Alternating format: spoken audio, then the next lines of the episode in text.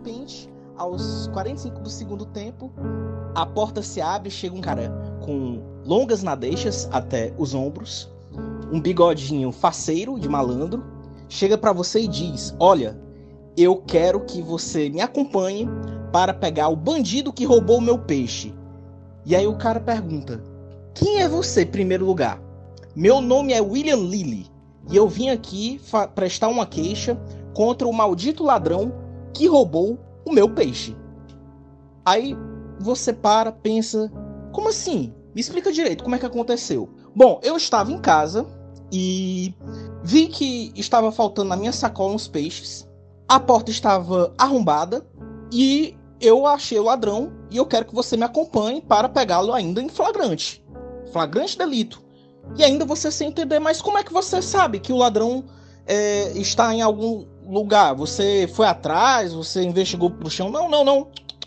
Tá aqui. Aí bota em cima do balcão abre um livro, uma carta astrológica aberta, segundo a parte da fortuna, conjunta com Marte regendo a casa 3, que aspectou a lua. Esse ladrão roubou meu peixe tal hora, ainda durante a manhã, se aproveitando que eu não estava em casa, e ele pegou três peixes, e eu sei que ainda dá tempo de recuperar dois desses peixes.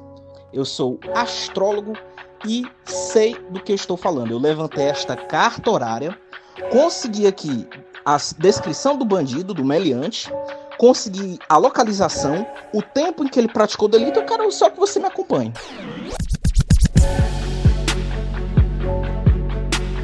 Páginas abertas.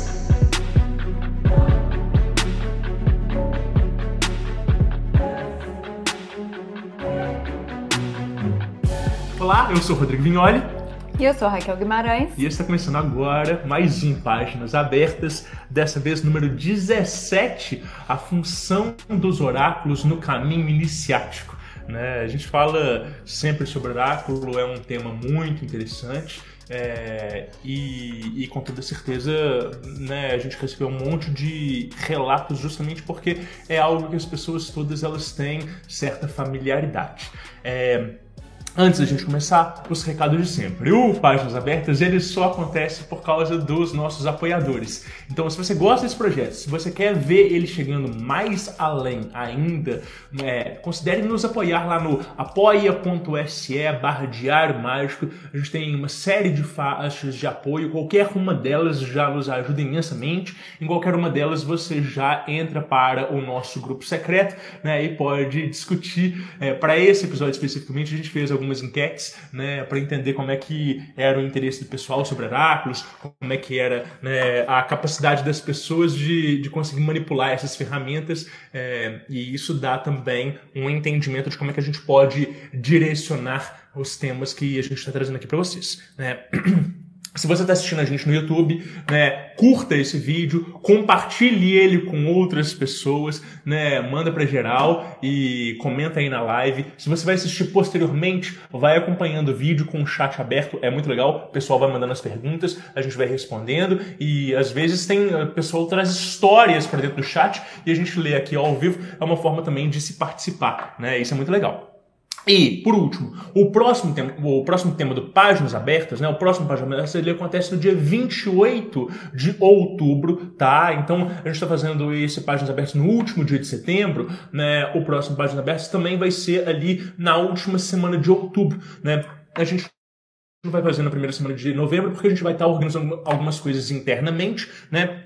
Então, o tema do próximo Páginas Abertas é obstáculos e responsabilidades no caminho iniciático. Né? Então a gente vai falar sobre as influências, tanto internas quanto externas, que elas nos atravessam tá? É, por que, que uma pessoa que ela é de santo, né, que ela é de religião africana, sobretudo candomblessista, né, por que, que ela tem uma série de restrições, por exemplo, numa sexta-feira, que uma outra pessoa que até trabalha com espiritualidade, mas que não está inserida dentro daquele contexto, né, ela não tem essas restrições, né? Por que, que tem é, é, é certos atos, certas vivências, elas têm pesos maiores para pessoas que estão dentro da espiritualidade, né? Como que isso afeta e o que que nos impede de exercer a nossa espiritualidade plenamente. Então, a gente quer histórias, né, sobre aquilo que de alguma forma impediu, impede ou influencia, né, nessa vivência plena da nossa espiritualidade. Então, crenças limitantes, né, pressão familiar ou social, ah, eu não posso me assumir, né, um estudante de esoterismo ou de magia publicamente por causa do meu trabalho, por causa do cargo que eu exerço, por causa da minha visibilidade, né? Ou então, falta local próximo para fazer as, as, minhas obrigações religiosas, né? Ou então, eu tenho dificuldade de encontrar fontes confiáveis. Ou será que eu tenho dificuldade de confiar nas pessoas? Né? Será que eu tenho é, falta de responsabilidade ou de disciplina? Não consigo manter né, um programa diário que eu me comprometi? Eu não consigo manter uma oração? Eu não consigo manter ali uma prática? Né? É, ou às vezes eu tenho receio de dogmas, de fanatismos, de fazer parte de um círculo que vai exigir de mim alguma coisa que eu não sei se eu estou pronto para dar. Né? Será que é autossabotagem? É, então, é, esse é por alto é, algumas das histórias, alguns dos temas que a gente quer é, né, ouvir aí no próximo Páginas Abertas. Páginas Abertas, número 18, no dia 28 de outubro, obstáculos e responsabilidades no caminho iniciático, tá? Vocês podem mandar pra gente lá no DDD 31 97537 5123 ou então no e-mail de sempre contato arroba tá? É, a gente recebeu muitos relatos por escrito dessa vez e recebemos também muitos áudios é, e, e, é sempre legal é, conciliar os dois formatos, fica muito mais fluido, né? Então Dessa vou... vez eu não consegui escutar com você, eu vou escutar com todo mundo e vou ficar. Maravilhoso. Assustada ou não? Como é que foi? não, até que. As histórias são muito legais, são muito alto astral, então, não tem tá tanta bom. coisa pesada, não. Tá. É, eu quero começar então com um áudio do Kaique Girão, que é um áudio muito legal.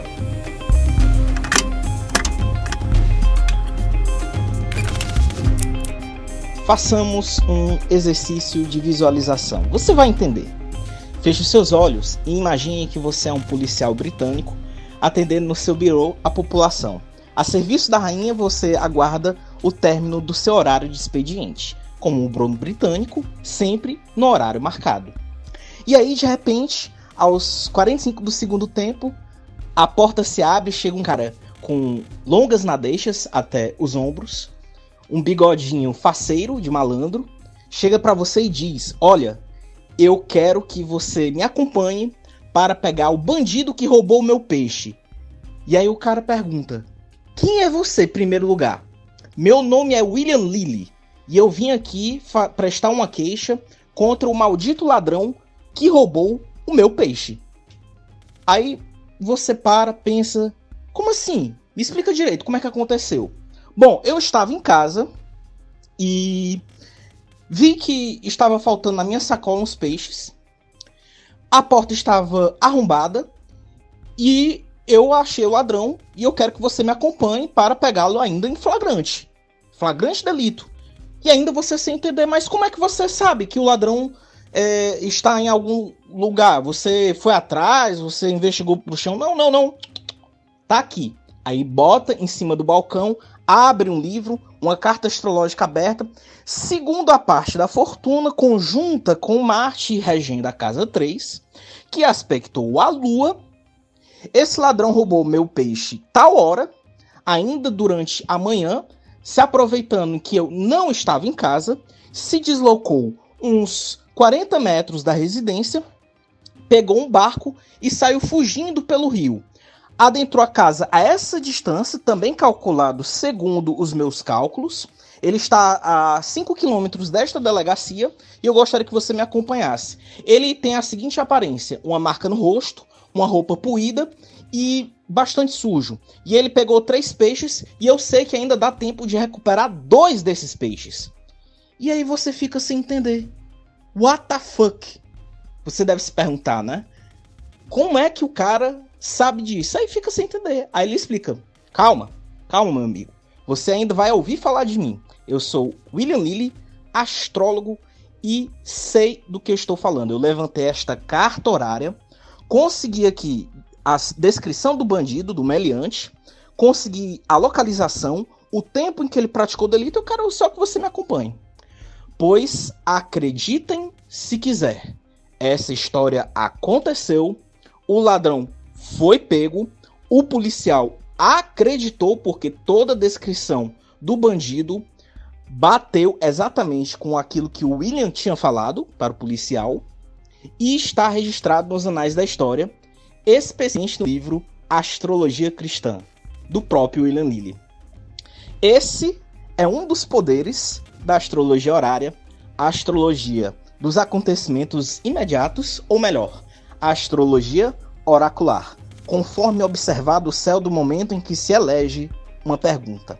E a astrologia horária é tão eficiente que ela pode responder dos assuntos mais triviais até os assuntos mais complexos, como tempo de vida, para alguns casos mais complexos, saúde, se aquele negócio vai ser fechado ou não, se fulaninho tá afim de fulaninha. E, com certeza, achar chaves, objetos, achar o ladrão, quem fez isso, quem fez aquilo. Sob o olhar do céu, nada fica invisível. Com um bom astrólogo, boas técnicas e o amparo de uma tradição metafísica que remonta a mais de 5 mil anos. Aqui é Kaique Girão e trouxe essa historinha para vocês que eu acho que vocês vão curtir bastante para o Páginas Abertas.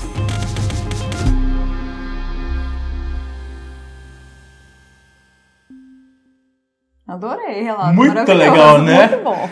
É, é, é, um storytelling maravilhoso, né, que nos envolve e que nos conduz por meio de uma narrativa ali, né, muito, é, muito diferente. É, o Kaique, ele é astrólogo tradicional, e ele já teve um episódio conosco no Diário Mágico, ele já foi um convidado. É, né, vocês podem encontrar ele aí nas redes sociais. É, astrologia horária, então, é isso, né? Essa coisa de você levantar um mapa para um momento de uma coisa específica e conseguir interpretar através dele esses aspectos todos. Né? Eu manjo muito pouco sobre essa arte, mas eu sei que a galera que é da astrologia tradicional é, detona e consegue um nível de detalhes tão incrível quanto os da história. Com certeza, inclusive de mapa astral, de tudo, né? Sim. Com todo o bagagem. Os oráculos, eles estão cada vez mais em alta. Se antigamente ser cartomante era tabu, hoje é um trend né, uma tendência. Com o crescimento das redes sociais e o compartilhamento de informações, e, é, nós temos um estilo de vida cada vez mais saudável que alinha práticas de alimentação com exercícios físicos e autoajuda. E isso fez com que a espiritualidade ganhasse um foco especial. E cá entre nós, o tarô é altamente instagramável, né? Eu odeio essa palavra, mas é de fato. É, mas não só isso. A astrologia, a runologia, os búzios, entre outras tantas ferramentas, vem ganhando um maior destaque. E, se por um lado isso é bom, por outro, corremos o risco da banalização desse conhecimento, e isso pode prejudicar a profundidade que podemos acessar através desses métodos. Oráculo é uma ferramenta mediadora entre o oraculista e o sagrado. É, cada método vai ter especificações particulares. Alguns são abstratos, outros são muito bem sistematizados, cada um conversa conosco de uma forma. O que é importante é a gente conseguir identificar a nossa sintonia com essas ferramentas e conseguir respeitar o processo é falando de respeito ao processo que eu então começo com esse áudio do Dan.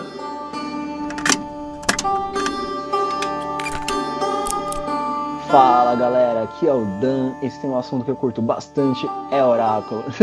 Vim aqui para falar um pouco para vocês sobre o I ou como ele é mais conhecido aqui no Brasil, o I Ching. Quando uma pessoa gosta muito das artes oraculares, dessa ampla área do saber magístico, ela sempre busca aprender mais de um, né? Por exemplo, ela começa no tarô, aí vai para o Lenormand ou algum outro baralho, passa para as runas, passa para geomancia, e quando ela chega no Ijin, ela trava.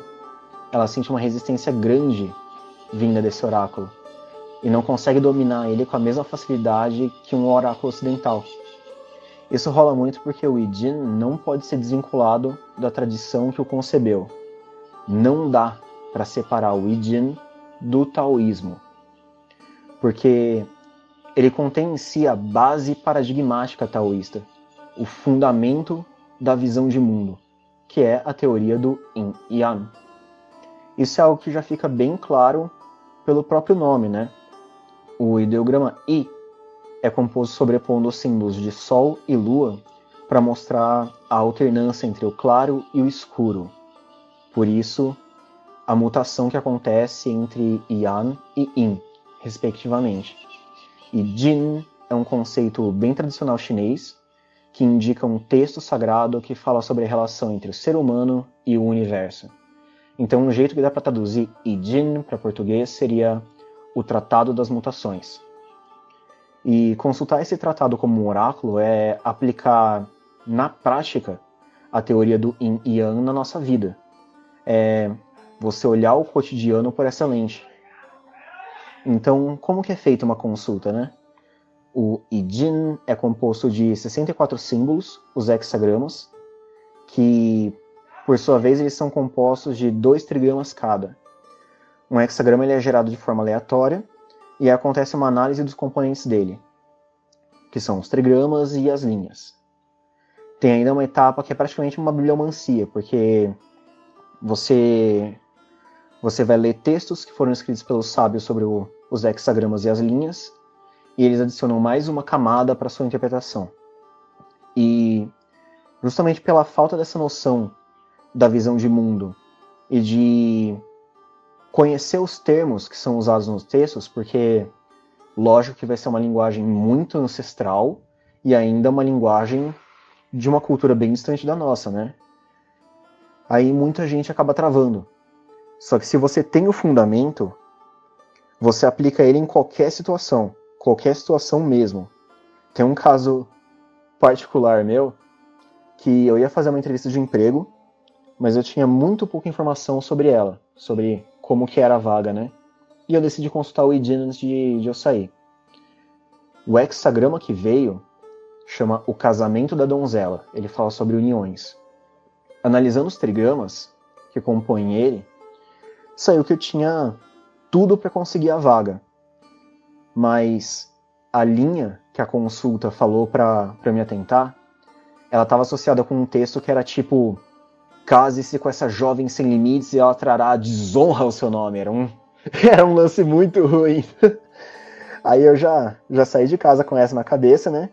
Chegando lá, se eu quisesse a vaga ia ser minha. Mas, putz, era uma tremenda de uma vaga arrombada.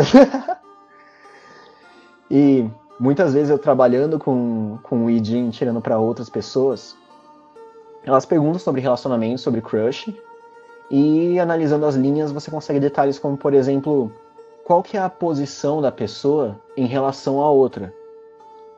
Então, dá para você aplicar ele na situação que você quiser, só ter o fundamento correto.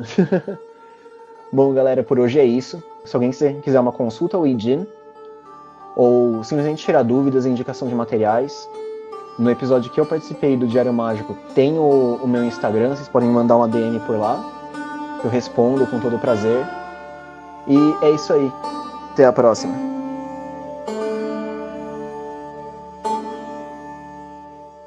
Dan, como sempre, dando uma aula, né? Sim. E maravilhoso. Eu não, não conhecia, eu desconhecia Pra ser sincera, para mim foi uma aula isso daí. Eu não conheço nada de Ijin, né? E o Diário Mágico com o Dan também é muito legal. É, ele fala uma coisa muito legal né, ele fala uma série de coisas muito legais, mas uma coisa muito legal, que é a primeira coisa que ele traz, é que quem gosta de oráculos é, e estuda um, acaba estudando outros, né, é igual a linguagem, né, as pessoas vão estudando vários idiomas. Né, mas o mais importante do relato dele é quando ele fala que não se separa Idin do taoísmo. Né? Então, existem oráculos que eles estão completamente associados a uma tradição específica e que tentar tirar eles dessa tradição é, sacrifiquem muito a interpretação, o poder de profundidade que aquela ferramenta pode nos conferir e principalmente a fundamentação energética. É, é, no final, a gente vai ouvir o Jota falar sobre Meili de Ogum, né, o jogo de búzios, né, isso dentro da tradição afro-brasileira e etc e tal. A gente vai entender muito dessa fundamentação energética. Eu tenho muitos pés atrás com pessoas que aprendem a ler búzios sem fazer parte de uma tradição devidamente formada, né, justamente porque são essas fundamentações prévias que estruturam a linguagem do oráculo. Né? Então, cada oráculo ele possui um tom. Né? Ele possui um direcionamento, uma finalidade. Então a gente tem ferramentas que elas vão ser muito mais é,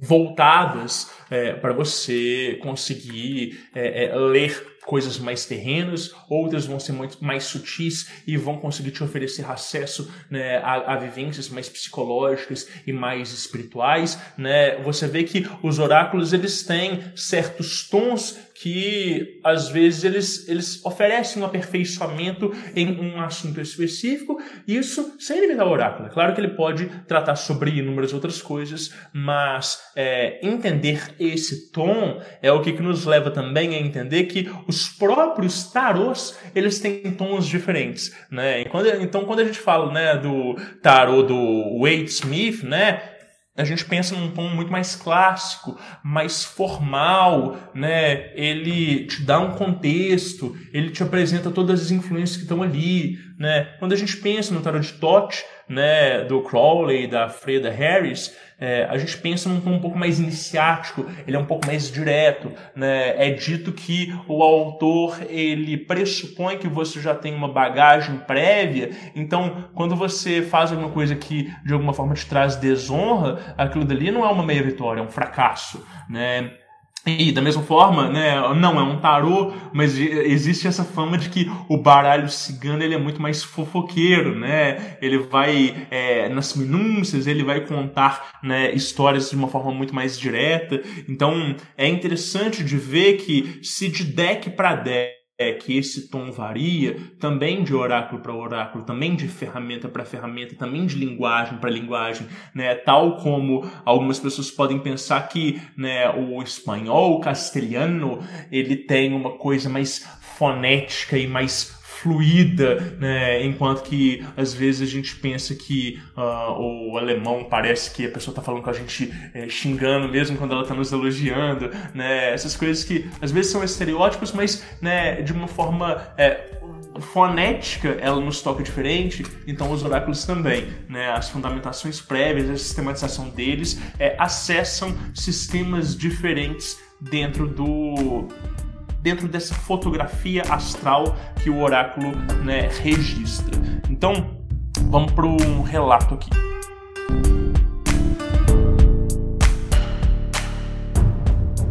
Bom dia, Rodrigo. Bom dia a todos do Diário Mágico. A minha história é, foi com um tarô. Nesse caso, foi com um tarô de Waite. É, minha namorada, ela tem né, muitas amigas que gostam desse assunto. E então ela né, tinha uma amiga dela que estava passando por uma situação é, complicada, onde ela estava mais suscetível a, a recorrer a, a, essas coisas, a tentar entender o que estava acontecendo de uma maneira mais ampla. Foi aí que a minha namorada me, me apresentou até ela para que eu pudesse fazer uma tiragem para entender melhor a situação que estava acontecendo. Eu, particularmente, eu não acho que é, é, a gente sempre tem isso, né? De não, não se considerar bom o suficiente, mesmo vendo os resultados dali na nossa frente. Mas é, essa amiga dela chegou para mim e, e, né? Tava acontecendo toda uma situação onde é, ela estava saindo de um término de um, de um relacionamento onde ela queria saber se estava ou não grávida por conta de coisas que aconteceram. É, foi então que eu resolvi fazer essa tiragem. Eu usei né, a cruz celta, que é o padrãozão, mas muito é, é, surpreso pela pergunta, pela questão, porque eu nunca tinha tirado algo é, desse tipo e nem achava que ia conseguir é, fazer uma boa leitura. Foi então que no dia da tiragem, eu fiz lá a cruz celta bonitinho. Quando eu tirei, quando eu fiz a tiragem, a primeira carta da questão foi a Imperatriz. E aí, de cara, eu já encarei aquilo como um sim. E de que ela poderia sim estar grávida, que valia a pena fazer o teste. É, porque a, toda a questão, a primeira carta foi justamente sobre, é, é, sobre isso. Já deu um, um, um sim, já deu uma resposta pra gente. E eu achei muito interessante porque eu entendia um pouco do, do da simbologia da carta, até mesmo da, da, da imperatriz, que tem ali um, um volume na barriga, e, e, ver essa carta saindo como o X da questão foi muito interessante, muito é, explicativo, tanto para mim quanto para ela, que logo depois de uns dias fez o, o teste e ela realmente estava grávida.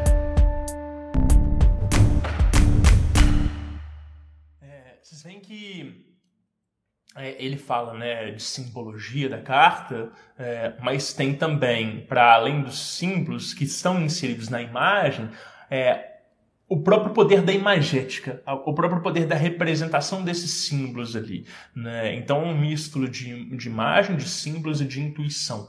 É, e aí você vê que quando ele fala da. Né, que, que, apresenta essa carta da imperatriz, né, e ele fala desse volume na barriga, né, uhum. é, o ventre cheio, é, você vê que às vezes a interpretação é literal.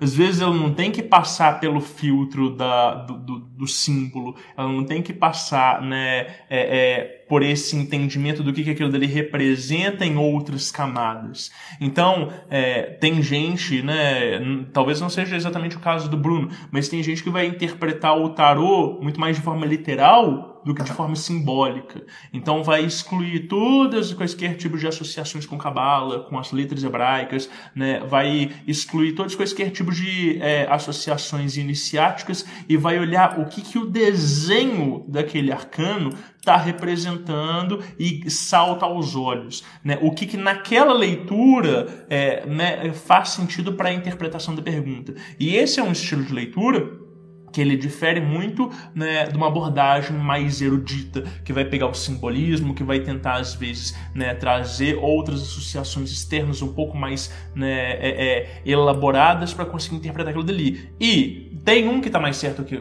que o outro? Não. Né? Tem a forma como a pessoa consegue administrar aquela ferramenta. Isso no caso do tarô especificamente. Né? Então é muito interessante é, ele trazer esse exemplo da gravidez enquanto ela está ali né, explícita e clara né, no arcano. É, vamos ver um outro exemplo aqui.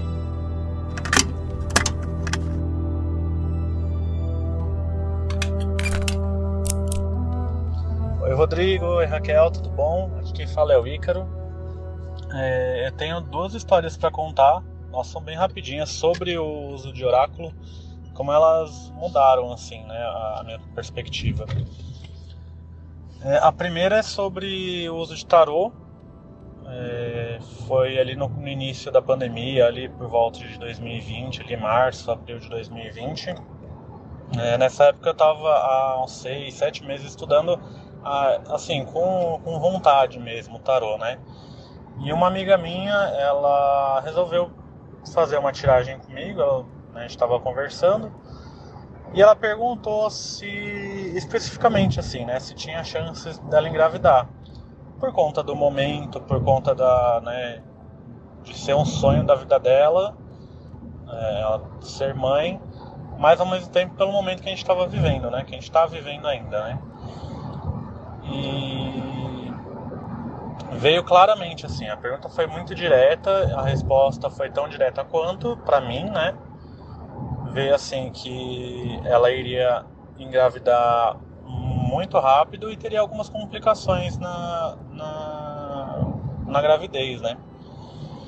Dito e feito, um mês depois ela estava grávida, é, a gestação correu tudo certo, teve algumas complicações e hoje super saudável assim a criança.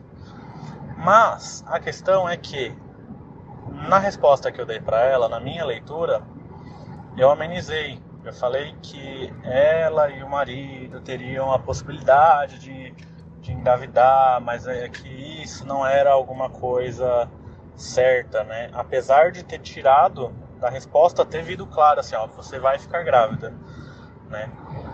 E até hoje essa, essa tiragem me martela e é o que, que me move assim, né? A dar a resposta sem rodeios, assim, né? Porque é, foi uma resposta muito direta, foi uma orientação muito direta, né? E, e a minha parte como oraculista eu não cumpri, né? Então, independente do, do assunto, da pergunta, é, desde esse momento, assim, é, é, é, dada a resposta que vem, né? Que, que me vem como oraculista. Por isso que em toda consulta agora, com quem for tirar, eu sempre aviso, sempre informo que, que você só pergunta o que você quer vir, né? O que você realmente quer resposta. Porque aí já não é uma parte minha, né? Não é uma. uma um tratamento que eu vou ter que fazer, né? É a pessoa que vai ter que lidar mais com aquela resposta. Então, essa primeira situação assim marcou bastante por conta disso, né? Agora a segunda ela foi mais recente. É, recentemente eu adquiri um oráculo de ervas, ervas e plantas brasileiras.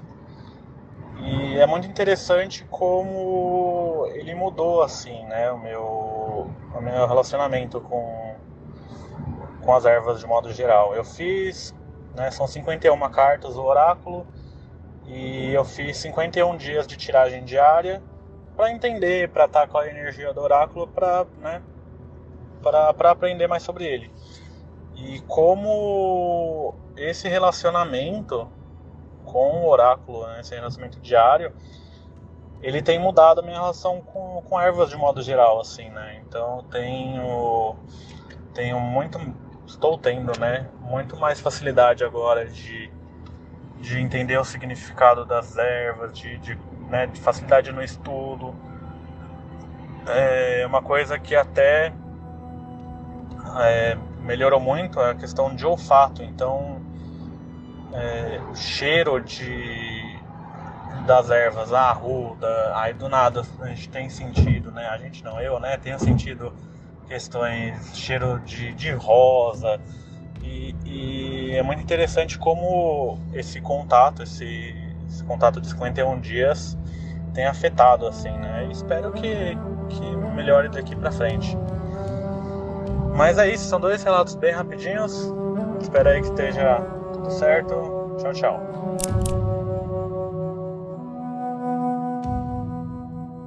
O que eu acho é, é o Ícaro, né? Ícaro. O que eu acho interessante do relato do Ícaro é que assim, eu entendo o ponto de vista que ele colocou de ter o tato, de ter amenizado, né, em falar, em dar a resposta do que foi perguntado.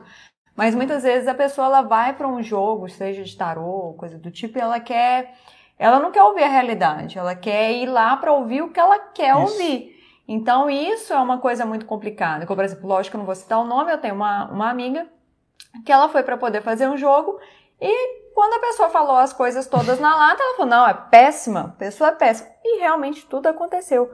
Só que ela não queria ouvir nada daquilo. Sim. E muitas vezes é, eu entendo até a posição dele, igual ele falou. Agora ele, ele colocou uma forma de que ele vai falar o que ele tiver que falar, né? E, né porque no, no qual ele colocou que isso marcou mas é, é, é complicado para algumas pessoas, né, é, é a resposta, porque Sim. às vezes ela quer só ouvir o que ela gostaria Isso. que acontecesse, né, e muitas vezes não é bem aquilo, né. E ele traz uma coisa, né, que ele mediou esse processo de falar com a pessoa, é, como se isso fosse algo ruim ou como se ele não tivesse cumprido a parte dele. E eu não acho que seja isso. Eu acho que às vezes é importante sim a gente é, né, é, refrear é, aquela informação que ela é muito direta, ou saber transmitir ela com cautela e com responsabilidade.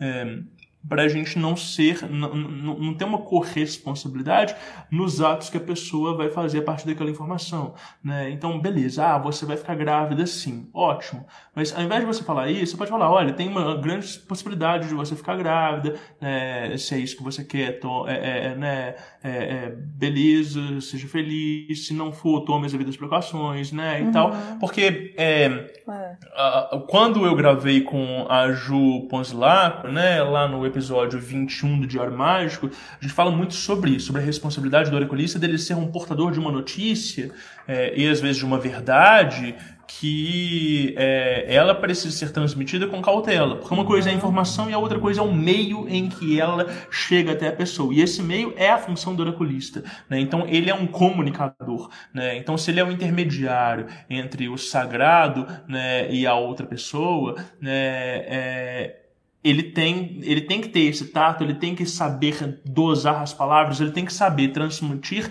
aquela informação que, por mais que ela seja muito direta, ela não vá é, despertar gatilhos na pessoa. Porque às vezes você está dando um aviso, beleza, o aviso está correto, ótimo, mas a forma como você passa para a pessoa é tão aterrorizante que a reação que ela vai agir em relação com aquela situação vai ser muito pior e vai desestabilizar ela. Uhum. Né? E né, tem pessoas que usam é, dessas desestabilizações propositais. Então, o oraculista ele vai lá, lê uma tragédia e quer aterrorizar a pessoa para a pessoa fazer algum tipo de trabalho com aquela, com, com, com aquela pessoa que está dando a informação. Né? Então, é, é, essa responsabilidade diante da mensagem ela é muito importante. Agora, o que me chama muita atenção no relato do Ícaro é esse segundo, essa segunda parte desse, dessa história que ele traz sobre o oráculo com as ervas. Porque na hora que ele começa a trabalhar com as 51 ervas, é, ele, ele diz que ele começa a desenvolver o olfato, sentir cheiros. Né? E é, o trabalho com oráculos em geral ele faz sim um desenvolvimento dos sentidos astrais, tá? Então a ferramenta oracular ela serve como uma base, como uma estrutura, né, para que a gente possa direcionar um tipo específico da nossa atenção. Então vamos pegar, né, esse exemplo que a gente está usando, né, de linguagem. A gente tem o idioma. Então, pega um idioma inglês, né? A gente tem um gênero textual. Então, pega um gênero textual qualquer, poesia, tá? A gente tem um estilo de escrita daquele texto, né? Então, sei lá, pega um romantismo e pega uma pessoa que ela é mais fluida e gosta de descrever muitos detalhes. Cada oráculo tem uma metodologia específica. E essa metodologia, ela vai desenvolver uma parte da, da nossa projeção de consciência, da nossa intuição. Então, né, uma pessoa que ela desenvolve muito é, né, o tarô, ela pode ter uma facilidade muito grande com construir narrativas. Né? Tem muita gente que usa o tarô como uma ferramenta justamente para construção de roteiros, justamente para né, entender histórias pessoais. Né? Uma pessoa que é, é, ela tem mais facilidade com a astrologia, né, ela vai ter um pensamento um pouco mais estratégico, né, aqueles cálculos ali vão conseguir dar um, um direcionamento muito mais né, sistematizado. Então, é, a prática oracular ela desenvolve a intuição e a interpretação do simbolismo interno e externo. Tá? Ela nos ensina a ler os fluxos cósmicos. Quando eu falo de simbolismo interno, é, eu gosto de eu falo uma coisa muito na consultório que eu acho muito legal que é o seguinte. É, se você nunca fez nenhum tipo de terapia e nunca se interessou por sonhos e por análise de sonhos em geral, é, não adianta você acordar um dia, se teve um sonho estranho, e você vai tentar interpretar ele pesquisando no Google. Não serve de nada. É, é, é completamente avulso. Porque o seu, o seu simbolismo interno, ele não está formatado. Né? Ele só serve para você. Se você não tem autoconhecimento, você não vai conseguir decifrar aquilo dali. São é, é, né, runas incognoscíveis. Agora, se você faz uma terapia dentro de uma linha específica, com, uma, com um analista, com um terapeuta que ele usa de um simbolismo de análise de sonhos, os seus sonhos, aos poucos, eles vão sendo formatados e sincronizados conforme o simbolismo daquela linha. Então, é, como você faz parte daquela linhagem, mesmo que de forma indireta, sendo o analisado, você está alinhado, você está sincronizado com o simbolismo do terapeuta que está te atendendo. Então, ele e a linha dele, não só ele, mas a linha dele como um todo, tem ferramental para conseguir oferecer uma boa análise para os sonhos que se apresentam. Né? Justamente porque você está sincronizando esse simbolismo interno seu com algo que já está né, exposto né, no plano material. É, Beleza, Rodrigo, eu não faço parte de nenhum tipo de linhagem analítica, né? Eu não tenho um psicólogo, não tenho um psicanalista e tal. É, então, não vale a pena eu interpretar os meus sonhos?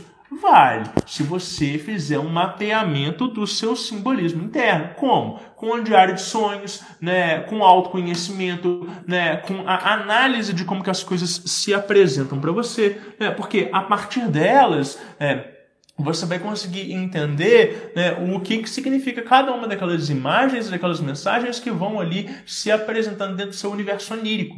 Né? Então, por exemplo, né, o pessoal lá da, do caos A Jornada, né, que está rolando agora nesse momento, é, eles vão conduzir né, as pessoas a inúmeras situações, a inúmeros cenários que já têm uma linguagem onírica pré-definida. Ou seja, a pessoa que voluntariamente se dispôs a participar daquele jogo, daquela jornada, daquele processo, ela vai ter o simbolismo interno dela sincronizado com aquele projeto. Então, é, é aquilo que se apresenta dentro do material onírico dela é, já está todo catalogado. Então, para ela pode ser uma, uma incógnita, mas o instrutor que está auxiliando ela dentro da jornada vai saber referenciar cada uma daquelas coisas, né? E isso que é muito legal, né, nesse procedimento, né? Porque você consegue rapidamente sincronizar, né, esses símbolos internos. E a pessoa que passa por um processo como esse, ela consegue assimilar muito melhor os eventos futuros que vão acontecer na vida dela, tá? Então, é, esse entendimento desse simbolismo interno, né, ele se dá por meio da prática oracular. Na hora que eu começo a tirar tarô diariamente para mim, ou às vezes não diariamente, mas uma vez por semana. E eu começo a entender com quais arcanos eu me relaciono melhor, com quais eu me relaciono menos, onde que eu tenho afinidade natural. Né? Aí você vai num numerólogo que também é tarotista e ele vai falar assim: ah, você tem né, o número 7, então o arcano que te rege é o carro. Né? O que, que isso significa? E aí você vai né, se apoderando daqueles símbolos e se empoderando e vendo se de fato aquilo dele tem afinidade. Então, nossa, essa leitura que a pessoa fez para mim não faz o menor sentido sentido, eu descarto. Né? Mas a partir desses simbolismos externos e já estruturados e sistematizados, eu vou conseguindo compor esse meu universo interno e eu vou descobrindo, opa, a minha forma de interpretar, de olhar para a vida é diferente da Raquel. Né? E, justamente por serem formas diferentes, e quando eu tenho conhecimento do meu simbolismo e ela tem do dela, eu vejo onde que eles podem ser complementares. Eu vejo onde que ela pode me auxiliar e que eu tenho limitações. Né? E assim a gente vai conseguindo enxergar isso nas outras pessoas. É, eu falo que em consultório, com pessoas que são mais espiritualizadas, eu consigo ver de fato a que raio da grande fraternidade branca elas pertencem, né? E isso nem era uma coisa que era uma pretensão minha, foi acontecendo naturalmente porque eu fui entendendo a personalidade de cada pessoa, né? Eu conheço outros terapeutas energéticos que, de conversar um, dois, três minutos com as pessoas, eles sabem quais chakras estão superativos, subativos, né? Qual é o chakra predominante no sistema energético daquela pessoa, por quê? O comportamento, no discurso, na narrativa, a forma como a pessoa se posiciona. Né? Então, é, essas linguagens internas, elas também se fazem muito explícitas para quem tem a capacidade de ver. Né? É, é, é essa a função oracular. Né? É, tem uma coisa, né? eu já vou, pro, pro, já vou dar a palavra aí, mas tem uma coisa que é muito interessante que é certas ordens esotéricas, é, dentro do currículo delas, é exigido do estudante, da pessoa que está em um determinado grau, que ela tenha um domínio de um tipo de oráculo específico. E ela pode escolher qual oráculo que seja, né? Mas qual é a função disso? É justamente estimular que aquela pessoa, por meio de uma ferramenta externa e sistematizada, saiba, né, aprenda a analisar a si e analisar ao mundo, né, que ela tenha é, é, um instrumento para analisar esses fluxos cósmicos que ele seja imparcial, ou seja, que ele não esteja meramente é, sistematizado num referencial próprio. Né? Então eu não posso simplesmente chegar aqui e falar assim, ah, agora eu vou fazer a leitura do copo d'água, né? Porque de acordo com a, a, a, liquidez dessa água aqui, eu consigo interpretar como é que a situação tá. Por quê? É, né, se eu não tenho um sistema prévio, não estou dizendo que não funciona, pode funcionar, mas é, a, a, a riqueza do, do sistema né, oracular bem definido é justamente um terceiro conseguir chegar naquela situação, conseguir interpretar daquilo ali e chegar no mesmo resultado porque o referencial teórico ele está ali. Né? Então, não é que esses oráculos, é, vamos dizer assim, inventados ou improvisados, eles não funcionam. Funcionam sim e, e são encorajados. A gente encoraja que é, a pessoa ela desenvolva linguagens próprias. Mas a pessoa ter um entendimento de um oráculo sistematizado tem uma riqueza muito grande para ela falar uma linguagem comum a outros estudantes. Né? Isso é muito importante. Você falou da questão né, de interpretação de sonhos, né? De jogar no Google, gente, quem nunca jogou no Google quem sonha com dente, né? Que fala que é morte, aquela coisa toda, né? É, é totalmente normal, né? Mas também você não vai conseguir interpretação de tudo lá, né? Sim. Você realmente tem que ter uma, uma, um acompanhamento e tudo, ou até uma pessoa né, que vai ter um estudo melhor para poder eu fui essa pessoa que joguei já no Google, né? Quem não? né? Quem nunca, né? A Bianca comentou, né, sobre aquela questão, né, do tarô, né, dos tipos. Ela, a Bianca comentou que o tom muda, mas a mensagem chega para qualquer um. Sim. E a Nana Gadelha, ela deu um, um, breve relato aqui, que ela falou que o tato é muito importante. Na primeira vez que ela foi num jogo de búzios, a mãe de santo viu a morte do pai e alertou, falando que haveria uma questão de saúde na família e que tudo era parte do é, fazia parte do caminho e que quando acontecesse que ela lembrasse que o jogo, né, do jogo e se apegasse de fato que tudo ficaria bem. Uhum. Né? E ela falou que num segundo encontro ela confirmou essa leitura e tranquilizou muito ela, deixando, né, que é, deixando claro que ela não poderia fazer nada. Salve mãe Neide. que legal, legal, bacana. É, esses relatos eles são é, muito bonitos porque mostra que é, a pessoa ela, ela é uma boa oraculista a partir do momento que ela é um ser humano empático e compreensivo. Ela né? teve um tato para poder conversar, né? Porque igual esse tipo de notícia chegar assim também de forma direta é muito pesado, né? Às vezes as pessoas acham que um bom oraculista é aquele que transmite a mensagem né, de uma forma impactante. Então você vai para lá para você ouvir todas as verdades e sair com a alma uh, lavada, né? Lavada ou detonada, né? Porque a forma que a pessoa fala depois você sai de lá, então, igual você falou, sai o, sem rumo até, né? É, exatamente. O marketing da pessoa é vai lá que ela vai falar tudo da sua vida, né? A, a outra pessoa vai falar tudo da sua vida. É, e beleza, ótimo. Eu quero saber tudo da minha vida né? O que eu quero saber de fato? Né? O que é importante, o que não é? Né? Então, às vezes, eu, enquanto a pessoa que está sendo né, o consulente, eu que estou recebendo a leitura, é, às vezes eu não sei o que, que eu quero saber, ou eu não tenho consciência do que, que é importante de eu saber. O oraculista ele tem que saber o que, que é importante naquele processo e conseguir transmitir aquilo de forma clara. Então, mesmo que a minha pergunta ela não consiga alcançar algo que precisa me ser dito, né? É, o oraculista ele precisa introduzir esse outro assunto, contato. Então, ah, eu perguntei de família e ele vai me falar de acidente, ele tem que me dar um contexto porque ele está me falando daquilo dali. Uhum. Né? É, isso é importante isso faz parte dessa questão de função oracular. Tá? É, vamos então para um relato da Ana Paula. Boa tarde, Rodrigo e Raquel. Gostaria de enviar meu relato, pois sinto que talvez eu possa acrescentar um pouco sobre esse assunto. Desde criança, sempre brinquei com diversos oráculos, mas só fui entender isso depois de mais velho. Eu fazia brincadeiras do tipo: se minha mãe for deixar eu ir para a casa da minha prima, um carro do tipo X vai passar. Eu não sei até que ponto esses pequenos oráculos funcionavam, mas fazia isso de diversas maneiras. Já meu primeiro contato com um oráculo mais estruturado e famoso foi o baralho cigano mas foi online por muito tempo. Cresci em uma família católica e todo o meu interesse pelo ocultismo por muito tempo foi às escondidas. Eu não poderia comprar um tarô ou oráculo, mas descobri um site na época, em 2008, o site da Estrela Guia, é, em que eu conseguia tirar as cartas. Depois ficava procurando sobre o resultado e acabei fazendo tanto que aprendi a tirar o baralho cigano dessa forma. Na época, eu tirava muito mais por cartomancia para perguntar coisas muitas vezes fúteis, mas posteriormente, com os processos da vida, cheguei ao tarô do Rider Waite Smith e tudo foi bem mais direcionado para os meus processos internos. Mas a ideia aqui é compartilhar um quanto um oráculo pode ser qualquer coisa, desde que você estabeleça o que quer saber e o que são as respostas. Claro que é um privilégio termos as ferramentas incríveis, como os oráculos famosos, tarô, runas, búzios, mas quando estamos sem nada, podemos usar a nossa criatividade e o universo não vai deixar de se comunicar conosco pela falta de uma ferramenta. Ótimo. Eu vou emendar no áudio do Bruno.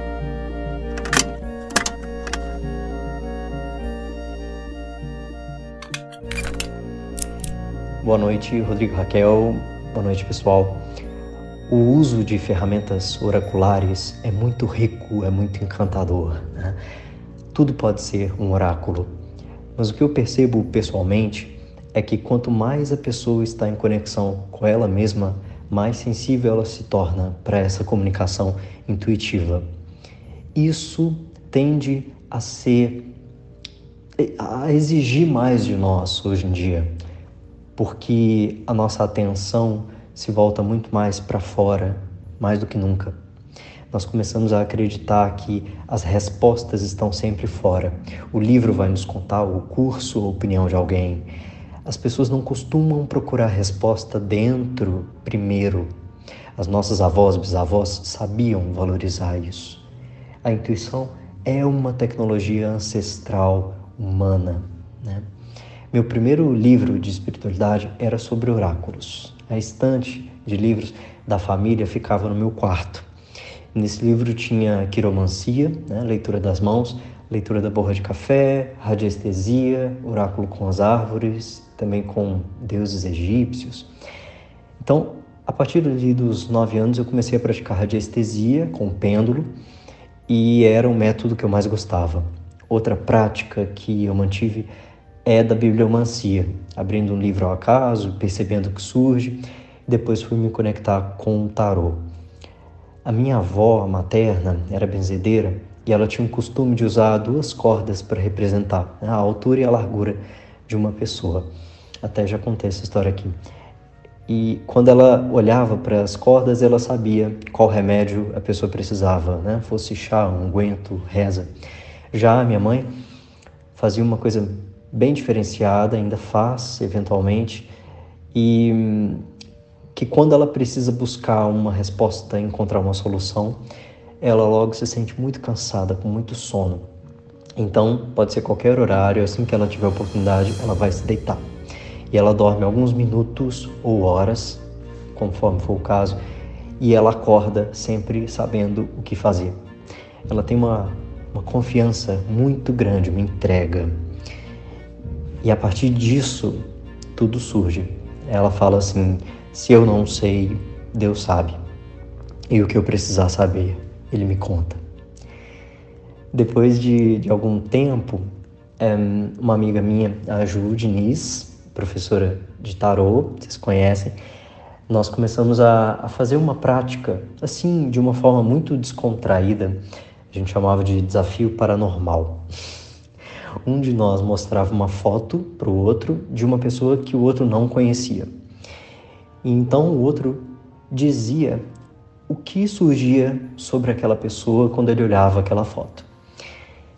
E o que surgia eram sempre situações muito claras, muito pessoais, que muitas vezes poucas pessoas sabiam, é, e que tinham uma relação com a transformação que aquela pessoa fez, a virada que ela fez na vida dela, ou crises pessoais, tragédias, eventos marcantes. E hum, a gente exercitou bastante isso com fotos, olhando a foto hum, é, de pessoas que a gente não conhecia. Mas assim, o que eu quero enfatizar é que independente da, da ferramenta escolhida, em algum momento é importante a gente reconhecer que nós somos um instrumento. Né? Então vamos pensar em um altar tradicional. Tem lá a taça, a vela, o pantáculo, o incenso. Os elementos estão ali. Mas os elementos da natureza também estão dentro de nós. O nosso aparato humano é autossensorial. Então, assim, se a gente resolve utilizar instrumentos ou não, nós somos o nosso próprio oráculo.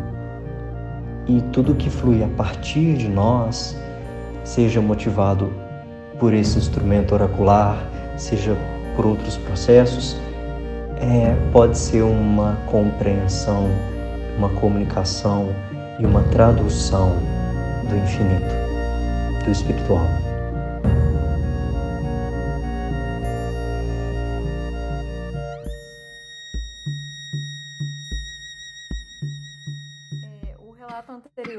Me deu um gatilho, né? Que quando ela falou, ah, se for né, pra, pra casa prima, vai passar o carro da cor tal, né? Me deu um gatilho porque eu já fiz isso quando eu era mais nova Uhum. e tal. Mas eu, eu, pensando nisso, eu fazia, mas eu sabotava, porque eu tô assim, o carro não passou, então peraí, deixa eu perguntar de Sim. novo. Aí eu ia, ia, ia, mesmo sabendo que não tava passando, eu não queria aceitar aquilo. então, é, você acha que essas questões da, desse tipo de, de questão, igual ela abordou, o Bruno abordou e tal, às vezes assim, a gente fazendo consigo, a gente pode se auto-sabotar, igual no meu caso, eu tava auto-sabotando porque eu, é, aquele negócio não era aquilo que eu queria, Sim. né? Mas eu acho que existe um estado de consciência específico para a gente conseguir acessar essa resposta do universo. Então não é meramente fazer uma pergunta e julgar o acaso e se distrair. Né? Ah, eu também não sentido. acho que o estado obsessivo de atenção é, né, constante é, ele seja o estado correto, porque ele envolve apego. Né? Então eu acho que é um estado de entrega. Que é justamente isso que, a- o que o Bruno fala da- sobre a mãe dele. Né? Sim, Ela fala maravilhoso. assim: é, se tem algo que eu preciso saber, Deus vai me dizer, porque Deus sabe tudo e que eu preciso saber, Ele me conta. Né? E é uma entrega tão absoluta que ela é livre de qualquer tipo de apego. Se eu tiver que saber, ótimo. Se não tiver, azar. É, e uma humildade absoluta Sim. e um estado de confiança e de entrega, né?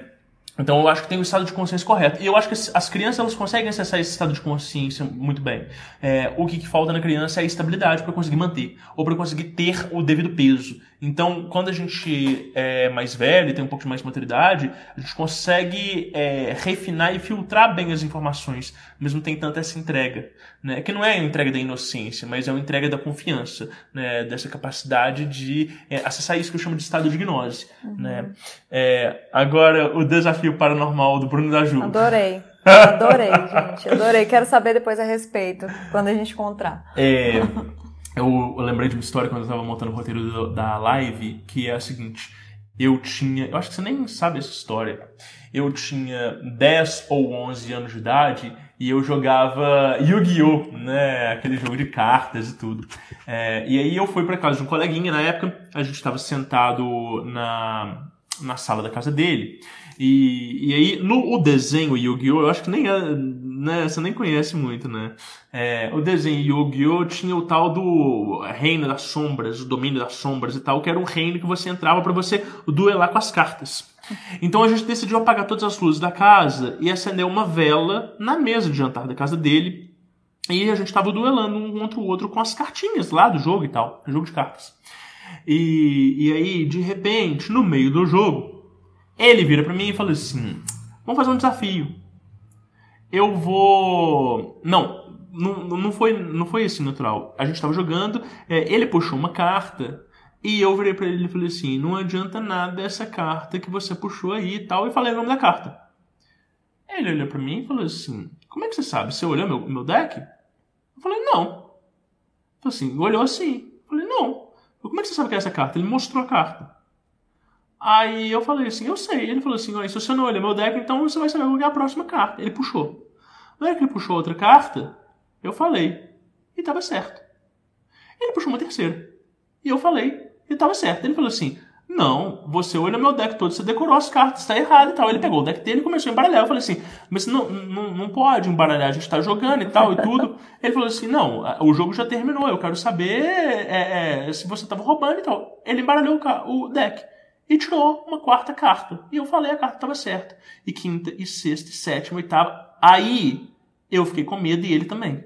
Aí vocês apagaram a vela. Me passou um arrepio em mim e eu senti, na época eu não tinha tanta essa consciência, eu, eu, eu consigo reconhecer que eu estava no estado de consciência alterado naquela época, eu não sei o que, que era exatamente, mas tudo que ele foi puxando, eu fui falando. Chegou, não, não chegou o momento da gente puxar uma carta tá errada. Chegou o momento da gente falar assim: opa, pera, tem alguma coisa estranha aqui, vamos parar com isso. Uhum. A gente interrompeu, acendeu as luzes, apagou a vela.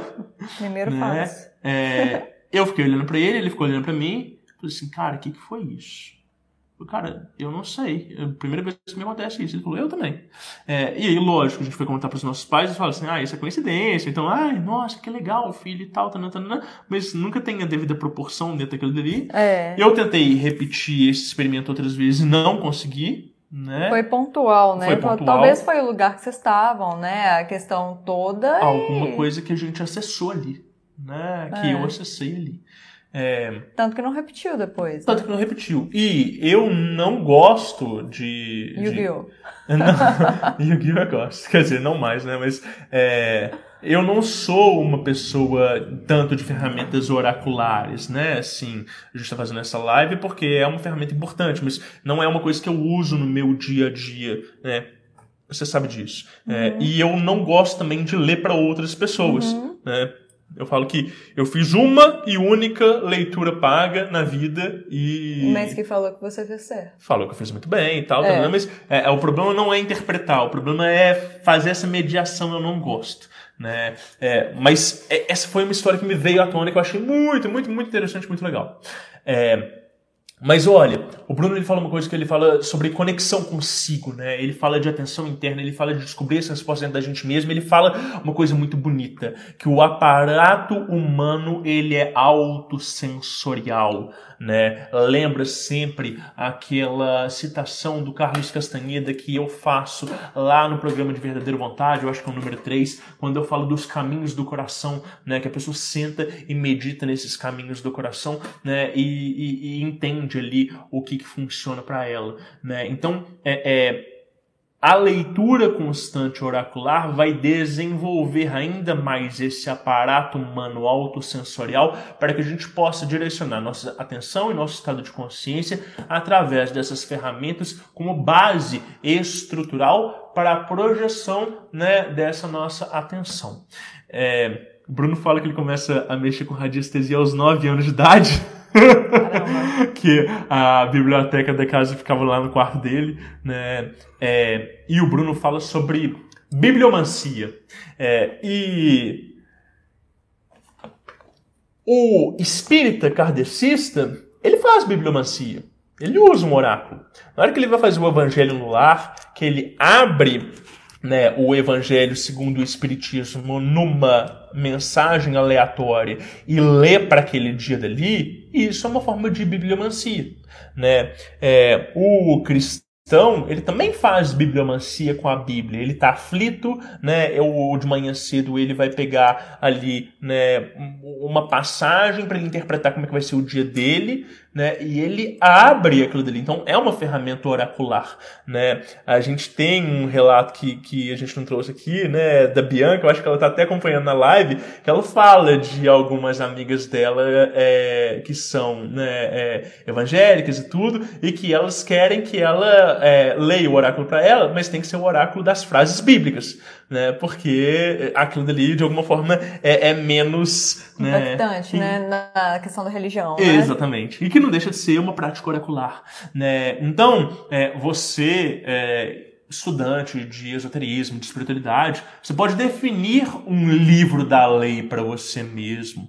Né? É, para fazer isso, você precisa de entender qual que é o tom daquele livro, né? Você precisa de entender qual que é o objetivo daquele livro, né? E ver se ele tem aporte energético necessário, né? Então, às vezes a gente adota livros de lei de certas religiões ou de certos autores que é uma coisa que não está alinhado com o nosso processo iniciático e religioso. Mas é, eu posso pegar um livro de poesia que ele seja né, elevado e tal, é, e usar aquilo dali como uma bibliomancia para eu obter né, é, obter conselhos constantemente, obter interpretações constantemente. Né? É, eu posso, inclusive, é, usar os salmos bíblicos, é, escolher um aleatoriamente para ler no início de cada dia e para entender como que aquilo dali né, vai funcionar na minha vida e tal. Né? Então, é, a gente pode fazer as coisas de oráculos. Né? É, então, temos o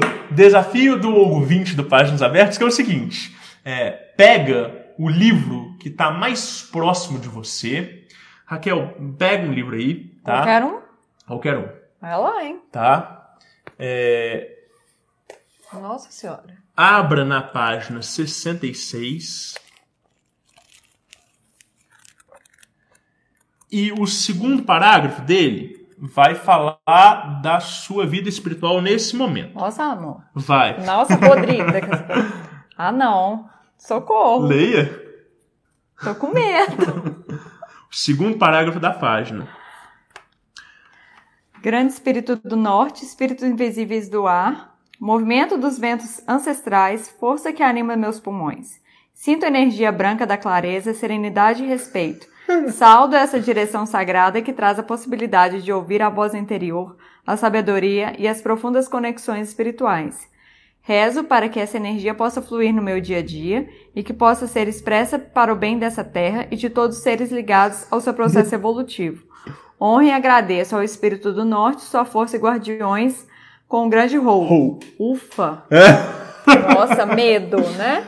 É. Que medo. Bom, tem, claro, né? Essa coisa de que essa biblioteca é toda de livros espirituais. Então, né, é, não, não é difícil de sair essa temática. Mas, assim, a página e o parágrafo foram aleatórios quando eu estava escrevendo a live.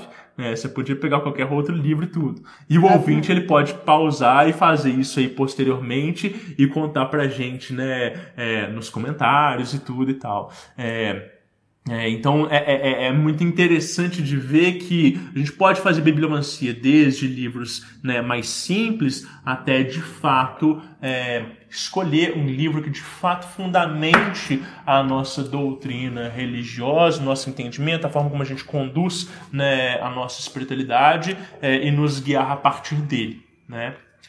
Nós temos comentários aqui. Ótimo. É, Dona Ciano falou que você falando das cartas, lembrei do meu filho de 8 anos que fez um jogo de adivinhação com uma bolinha de ping-pong e um copo e acertava algumas perguntas que faziam a meu respeito.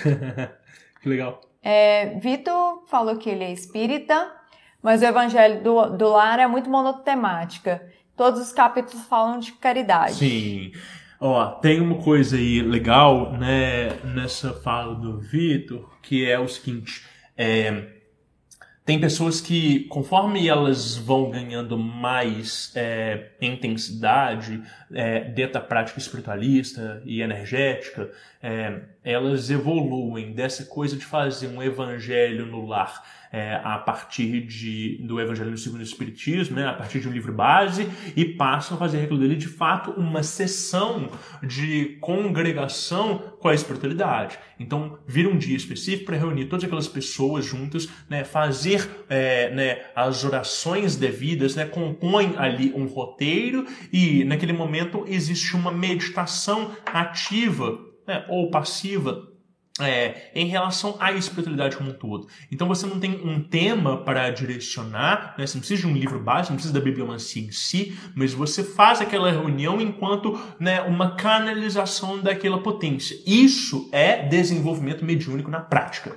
tá? Então talvez não seja uma prática oracular, mas é uma prática que ela é muito substancial dentro da espiritualidade e que ela se difere muito de, sei lá, fazer um ritual todos os dias, né? acender uma vela todos os dias e tal. Não, uma vez por semana, vou reunir todas as pessoas que estão nessa casa e a gente vai comungar dentro da fé que a gente professa. Poxa, foda. Com certeza vocês não estão sozinhos, com certeza né, os mentores eles estão ali auxiliando. Então, é, é, ah, beleza, e eu vou fazer isso e ainda vou fazer bibliomancia. Ótimo, né? Podem ser livros diferentes, você pode é, votar dentro da casa aquilo que faça mais sentido para as pessoas, né? É, só o que não pode ser né, é você pegar um livro aleatório qualquer, de, sei lá, de, de um autor que ele vai é, falar de sei lá, magia negativa, umas coisas mais pesadas, porque você vai trazer aquela energia para sua casa e vai te impactar de uma forma é, ruim.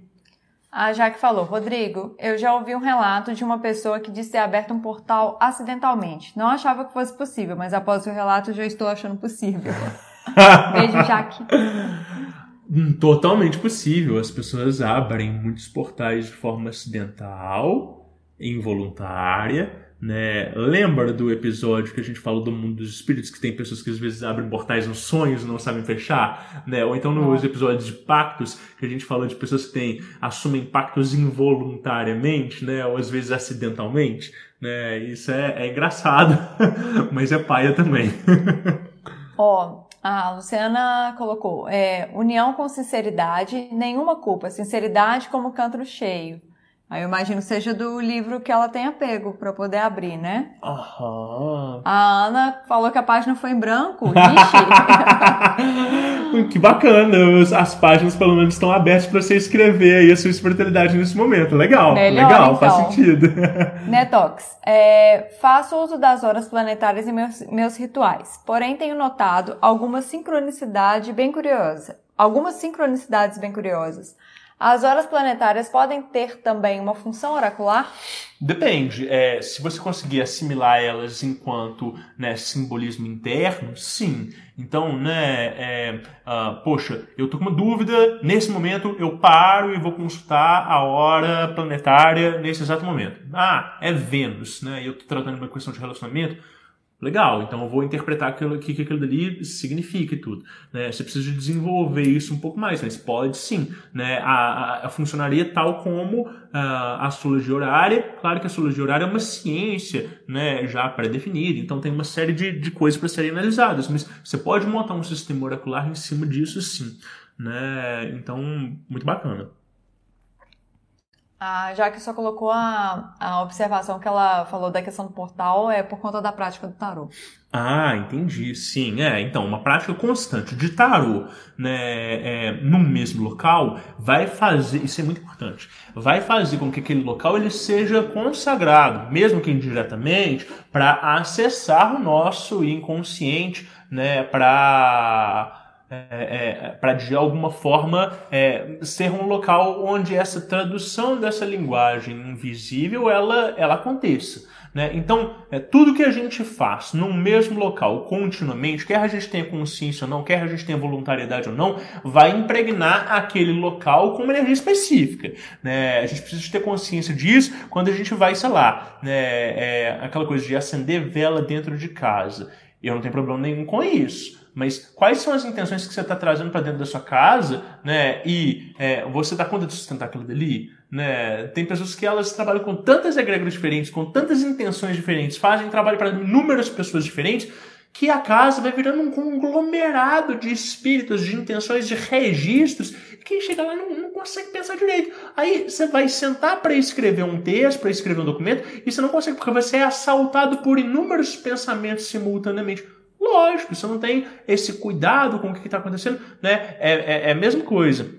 Poxa, estou no meu local de trabalho não consigo concentrar de jeito nenhum, mas quando eu levo o meu trabalho para casa é muito mais fácil. Ou então, estou trabalhando de home office e de repente ficou mais difícil me concentrar em outras coisas, né? É, é, né? Eu tenho dificuldade para dormir. Por quê? Às vezes o cérebro está trabalhando tanto com aquelas informações e elas ficam impregnadas no ambiente ao redor que aquilo dali vai afetar outras atividades que são feitas, né? Então, é, dentro do ponto de vista energético, né? Fazer o trabalho no mesmo local do quarto de dormir né, assistir televisão no mesmo lugar que você dorme, aquilo dali é, cria uma série de pensamentos paralelos que eles sobrepõem e que eles dificultam muito né, esse filtro interno, a limpeza do seu inconsciente. Né? O local de descanso, o local que a gente dorme, é o local onde a gente filtra as informações do dia a dia. Se esse local ele é usado para outras práticas de autoestímulo intelectual e emocional, o seu sono vai ser afetado.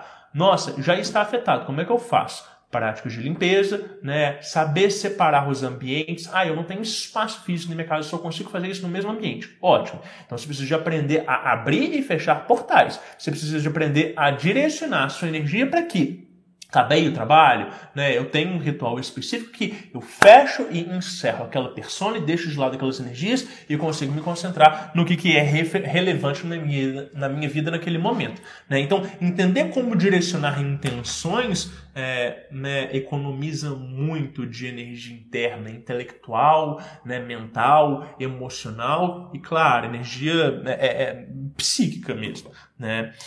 É, bom, se os oráculos eles podem ser base para a nossa projeção, também podemos adaptá-los conforme a nossa necessidade.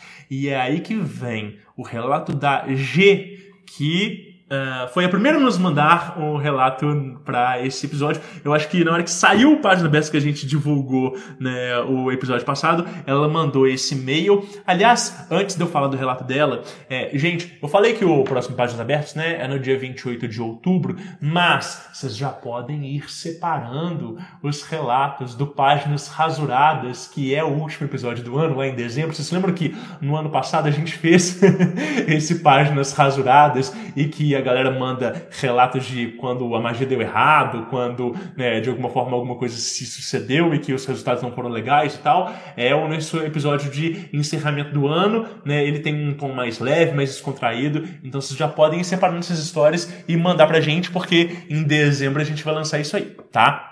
Então, Oi pessoal, prefiro não ser identificada caso queiram ler meu relato. Podem me chamar de G. Felicidades pelo novo membro da família. Meu coração lhes deseja saúde, paz e felicidade. Bom, não tenho como começar esse relato de outro jeito além de dizer que eu sou cega. Eu me interessei pelo tarô no começo desse ano. Como se trata de algo muito visual, adaptei os arcanos maiores ao meu jogo de dominó, que tem um baixo relevo legal para diferenciar as peças com o tato. Fiquei bastante inseguro se teria algum tipo de choque de egrégor ou alguma coisa assim. Primeiro, porque o formato é bem diferente, e segundo, porque inventei seis arcanos para completar o jogo. O dominó tem 28 peças e os arcanos maiores são só 22. Estudei os arcanos maiores, fiz a consagração das pedras e pedi permissão para, ensinar os, para inserir os seis arcanos novos. Deu bem certo. Até hoje só fiz tiragens com três pedras com estrutura de passado, presente, futuro ou narrativo. Meus primeiros testes foram com per perguntas mais superficiais e funcionou bem. Depois fui aumentando a complexidade. Gostaria de relatar aqui o maior dos meus sucessos até o momento. Eu estava um pouco insatisfeito com meu, meu emprego antigo e fiz algumas tiragens com respostas narrativas. 1. Um, perguntei se haveria alguma chance de eu subir na, carre na carreira naquela empresa. Não vou detalhar toda a resposta, mas o narrativo ficou ao redor do arcano mundo. Perguntei o que deveria fazer em relação a isso. A resposta ficou ao redor do louco. Depois pedi como fazer para mudar. A narrativa da resposta ficou ao redor dos arcanos que eu havia inventado. E finalmente, perguntei qual o conselho é, final quando eu mudasse de emprego, e a narrativa ficou ao redor do arcano da temperança. Minha interpretação foi a mais óbvia possível, de que meu antigo emprego já tinha dado o que tinha que dar e que eu deveria mudar e depois sossegar o facho. Graças aos arcanos que eu inventei, entendi que um dos colegas que trabalharam comigo me ajudariam na transição. Tem uma segunda parte do relato que é pertinente transversalmente, mas que você podem deixar de fora se preferir. E é a seguinte: eu estava me integrando com Abralas antes dessa tiragem de tarô, com o intuito de trazer a energia dessa entidade para minha vida. Confesso que eu estava melindrosa com o procedimento, uma vez que, por conta da minha deficiência, não posso ver o sigilo e também não devo acender velas. Tenho cego que consegue mexer com fogo, mas incidentes anteriores me deixaram inseguro em relação a isso. Falei com o Rodrigo e ele disse que não havia nada a ver e que haviam outros meios. Muito que bem. Estudei a documentação de Abralos e optei pela estratégia de repetir o mantra dele como um japamala de ágata de fogo que já tinha aqui em casa e depois verbalizar a oração e a evocação. Deu super certo e hoje considero o Abralos não só uma inteligência, mas também um amigo. Aliás, ele me ajuda sempre que tenho alguma dúvida em relação à invocação e evocação de outras entidades. Como já vínhamos conversando, pedi a ele que me desse um empurrãozinho para encontrar um novo posicionamento no mercado. Expliquei o que queria com detalhes, inclusive pedi a ele a gentileza, se possível, de que a remuneração tivesse um certo valor mínimo. Este último detalhe incluí, confesso, para eu saber que tinha dedo dele e que não se tratava só de uma coincidência. E não há de ver que deu certo. Obrigado pela oportunidade de compartilhar e um grande abraço para vocês. PS1. Adquiri um quadriminó para fazer a mesma coisa, incluindo os arcanos menores. O ideal seria um treminó, mas não o encontrei. PS2. Também tem como fazer a mesma coisa com dois dados para os arcanos menores, para os arcanos maiores, menos o louco, porque são 21 combinações, e três dados para os arcanos menores, mais a corte, porque são 56 combinações. PS3. Comecei a estudar geomancia também, que é bastante interessante com o uso da moeda. E PS4. O Rodrigo Grola e o pessoal da Rod Studio fizeram alguns estudos bastante interessantes nessa mesma direção. Inclusive, foi ele que me indicou o lance com o Treminó e os dados. A parte mais legal é que ele nem estava pensando no uso para cegos. Por último, PS5, como faço uso de software leitor de telas e curto Tecnomagic, gostaria muito de fazer tiragens com aplicativos. Só preciso encontrar algum que seja amigável com tecnologia assistiva. Obrigado e um abraço. Nossa, é incrível. Muito legal, né? a forma dela. Aham, Né? muito legal. Essa coisa de conseguir adaptar os dominós para fazer uma sincronia com os arcanos é muito legal, Muito né? É, é claro que ela acabou é, criando um método próprio, Sim, né?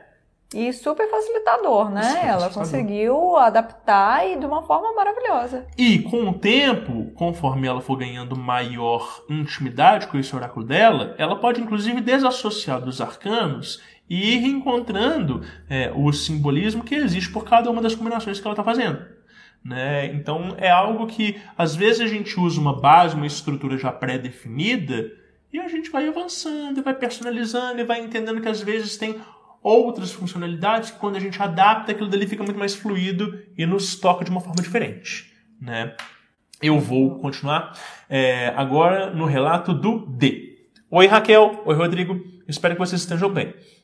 Quando vi o título do tema desses páginas abertas, fiquei refletindo sobre qual seria a função do tarô no meu caminho iniciático. Até que cheguei à conclusão de que o tarô foi o meu caminho iniciático. Sem professores, sem grandes pretensões, apenas com uma sincera vontade de aprender e assimilar todas as informações que ele queria me passar, é que fomos trilhando um caminho juntos. No começo, utilizava o tarô para acompanhar partidas de futebol e depois acompanhava as mesmas pela televisão para ver se o que tinha visto no jogo realmente tinha sentido.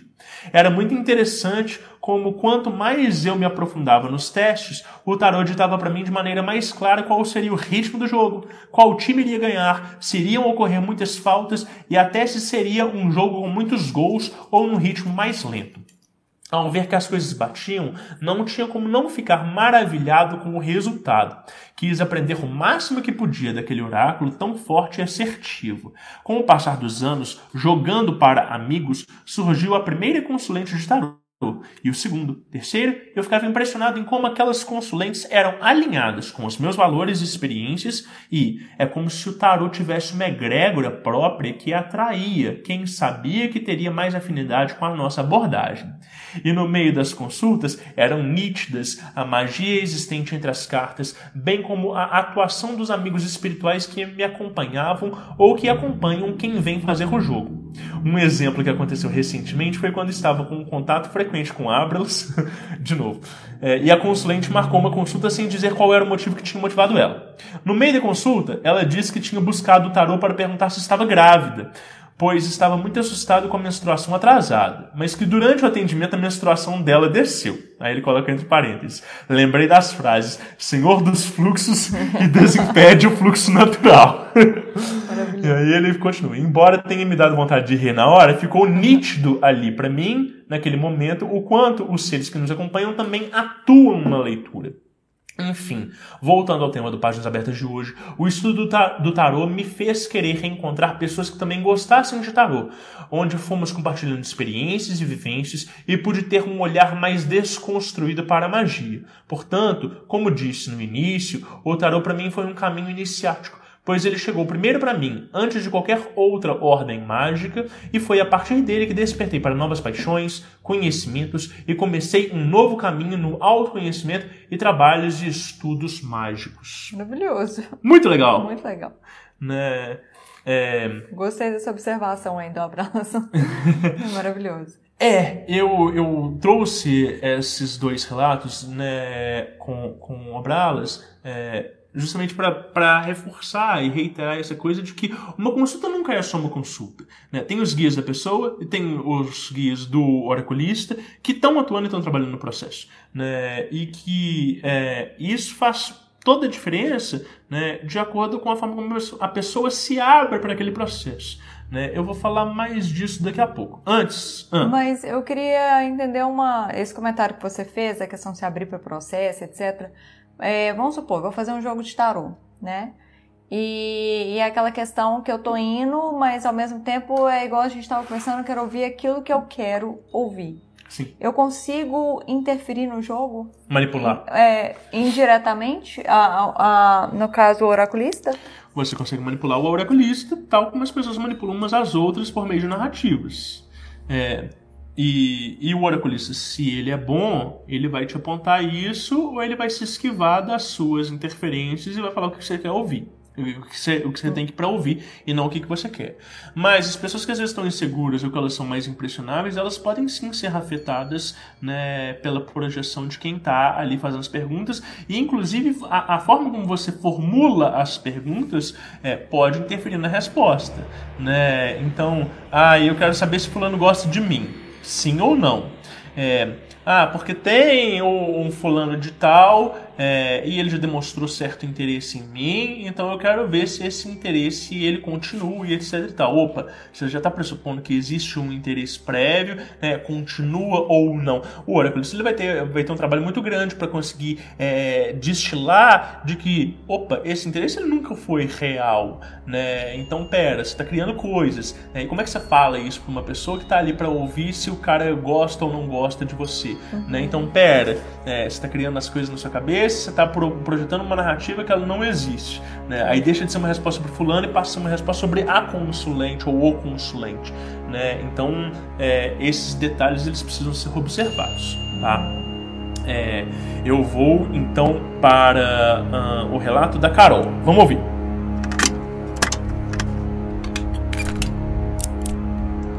Olá a todos, eu sou a Carol Herrera, astróloga cética em todas as redes sociais. Sou astróloga profissional, tradicional ou clássica, como preferirem, e trabalho com é, previsões oraculares de mapas datais, mapas horários, que é quando você faz uma pergunta como, quando a gente faz com tarô. Ah, é aquele cara vai, vai me namorar? Devo comprar aquele carro? É, devo seguir esse caminho espiritual? A astrologia horária é isso, ainda também abrange a eletiva, que é achar o melhor momento para se fazer algo, dentro da medida possível. Também previsões mundiais, que eu faço, mas não publico, porque eu estou num momento pessoal que eu não estou podendo trabalhar com isso muito. Eu tenho um emprego de outro tipo, sou servidora pública, então eu estou mudando para outra cidade, então. Mas a gente prevê, né? Basicamente, como páginas abertas vai ser sobre oráculos, eu acho que tenho que marcar aqui a posição dos astrólogos que fazem previsões, né? É, a gente acertando ou errando, a gente prevê, né? Quem erra é o astrólogo, não é o céu. Isso é muito importante dizer. Aí o Rodrigo pediu algumas testemunhos aí e eu vou falar algumas. É, três casos, assim, que, dois casos, dois a três casos que eu achei impressionante com, meus, com alguns consulentes o primeiro é, foi um mapa que eu analisei num grupo, né? Porque a gente tem comunidades, as pessoas treinarem e para às vezes elas fazem para si mesmas ou para um, um outro cliente, um outro consulente e o que, que acontece? Você tem uma dúvida, você pede ajuda aos colegas, né? Quando você está iniciando, principalmente, que é um trabalho que demanda muito você ter professor, você ter referência porque é, ela é muito, a astrologia é muito precisa, ela dá, assim, não tem muita margem para você usar a intuição. Aquilo é ou não é, por exemplo, Saturno rege coisas lentas, morte, no geral, né? Marte rege coisas violentas, por exemplo. Inclusive, um dos relatos é sobre uma moça que perguntou o que, que meu namorado está sentindo por mim no momento. E apareceu no mapa astral o seguinte: um Marte na casa 7. E esse Marte perseguia o regente da casa 1, que é a casa 7, é a casa dos parceiros amorosos, do, do outro no geral, mas especialmente do parceiro amoroso, inimigo aberto. E é, a casa 1 é a gente, né? Somos nós, é o consulente, a pessoa que está sendo perguntado, o objeto que subiu querendo. Mas o objeto não, a pessoa que está perguntando o objeto, o objeto é a casa 2. Mas aí o que, que aconteceu? Tinha um Marte na casa 7 mostrando. Marte, como eu já falei, é violência. Mostrando que esse. E, e esse Marte ele ia fazer um aspecto, a gente chama de aplicativo, que é o quê? O grau tá, por exemplo, o grau tá 10 digamos que estava indo aplicar Saturno, que era ela, Saturno está em 12. Se não tem nenhum outro planeta impedindo, é uma, ele, vai, ele vai completar o aspecto, ou seja, isso aí é o que a gente chama, é assim mais ou menos, que é uma parte da leitura oracular. Aí eu falei, olha, além dele estar com raiva, você corre o risco de dele fazer algum tipo de tentativa de alguma agressão com você, porque Marte fala de violência, assassinato, coisas, sangue. Aí eu fui e avisei ela. Eu, se fosse você, ficava de olho. Passou uma semana, ela relatou no grupo: Olha, muito obrigada aí por quem analisou, porque realmente a minha casa foi invadida e toda revirada. Aí eu tinha orientado a ela buscar ajuda espiritual, etc. Sobre isso.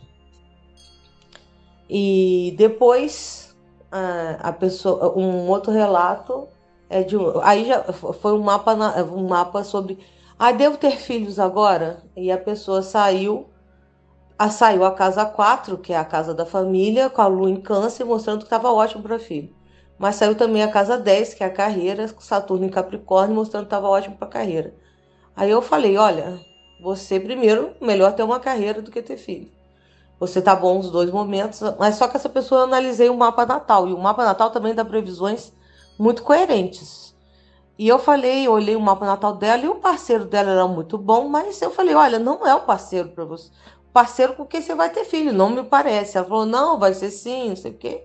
O que, que aconteceu? Essa pessoa, é, ela chegou na pandemia, eles moravam em outro país, a pessoa perdeu o parceiro perdeu o direito a trabalhar no país e veio para cá um mês antes de começar a pandemia.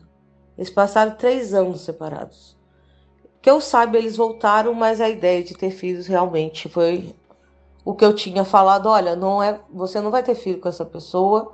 Realmente se concretizou.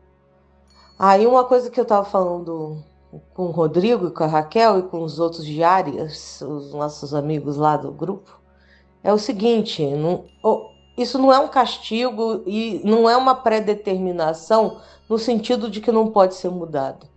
Existe o livre-arbítrio existe o destino. O que nós vamos fazer com o destino é o que importa. A gente vai, é, a gente vai perguntar, fazer uma pergunta. Para quê? Para saber qual é o melhor caminho para se conseguir, para se realizar no, todos os nossos propósitos, os emocionais, os, os, os financeiros e materiais, os espirituais, tudo isso pode ser visto num mapa astral. E existe um conceito grego chamado de eudaimonia, que é o quê? É, quando o, de, o daimon é o, o, seu guardião, é quem rege a sua, sua, sua caminhada, né? Seria o eu, conceito de eu superior, né? De, de algumas tradições esotéricas. E eu seria perfeito. Quando você está em eudaimonia, você está em felicidade, que é o quê? É você estar de acordo com aquilo que você veio fazer nessa vida. Então, não só a astrologia, como todos os outros oráculos, runas, tarô, eles são instrumentos que trazem até nós o que nós devemos fazer, o que nós devemos, qual vai ser os melhores caminhos para nós. Eles vão é, nos ajudar em situações difíceis que teremos que passar para podermos, podermos suavizá-las. Igual, por exemplo, tem uma previsão de, de doença, você vai, vai procurar vários médicos, você vai se cuidar mais, talvez até evitar que aquilo aconteça. Acidente é a mesma coisa. É, tem uma previsão ótima, a pessoa quer ter filho, mas naquela época está muito ruim para ter filho. Está uma época que está o planeta regente da casa 5, que são os filhos, por exemplo, tá aflito, a lua tá aflita se ela for mulher, a mulher que gera uma lua aflita pode trazer problemas na gravidez. O que, que você tem que procurar, o astrólogo, no caso? É um momento, daqui a um ou dois anos, aquele planeta vai estar em maior dignidade e a pessoa vai conseguir realizar o intento dela. Ninguém precisa ficar desesperado, ai, porque vi no meu mapa que meu regente, a minha lua é ruim, ou o regente da casa 5 é ruim, não terei filhos. E tem mapas e mais mapas de pessoas normais, celebridades, que tem, que te, teoricamente seriam estéreis, não seriam ricas, não seriam isso, não seriam aquilo. E tem as coisas, tá? Coisas normais é muito difícil você não conseguir. Fica difícil quando você quer coisas muito fora do normal. Igual, por exemplo, você quer ser uma pessoa muito famosa, igual uma Beyoncé, um, uma Ivete Sangalo, aí você tem que, por exemplo, ter lua, sol angular. Isso aí é basicamente nas quatro casas, 1, 4, 7 ou 10. É.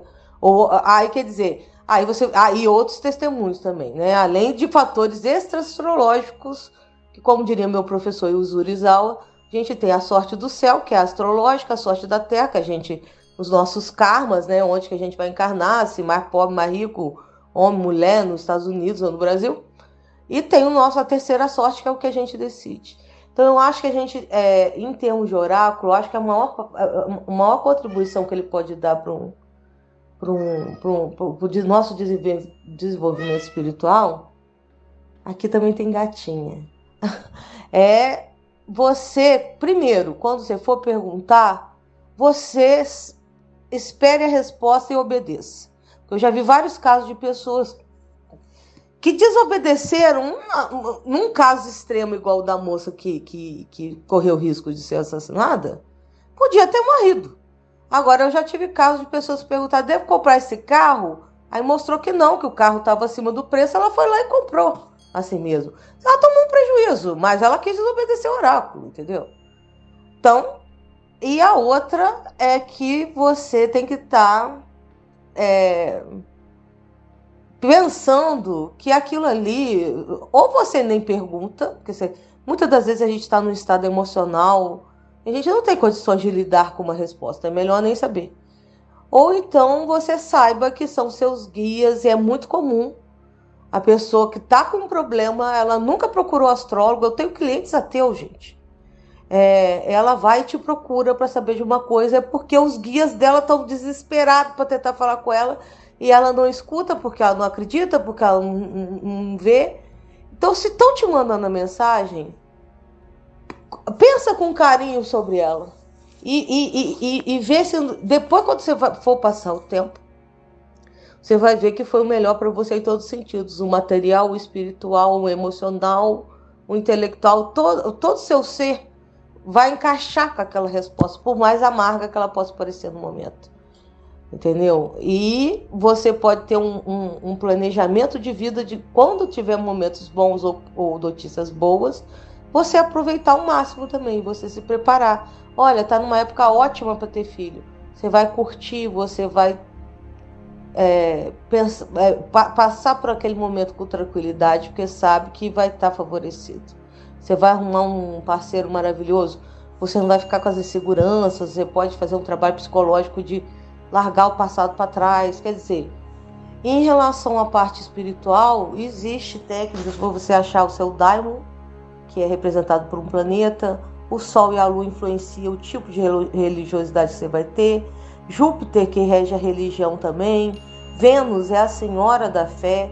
Uma Vênus boa traz uma, uma espiritualidade mais convencional ou muito contato com o mediúnico dizer, você vai descobrir qual é a sua praia. Eu espero que tenha gostado do meu relato. Tentei ser curta, mas eu falo demais. Falo muito rápido porque eu sou carioca e ariana, gente. Então eu sou tensa. Um grande beijo a todos, muitas felicidades e tudo de bom sempre. A paz esteja com todos.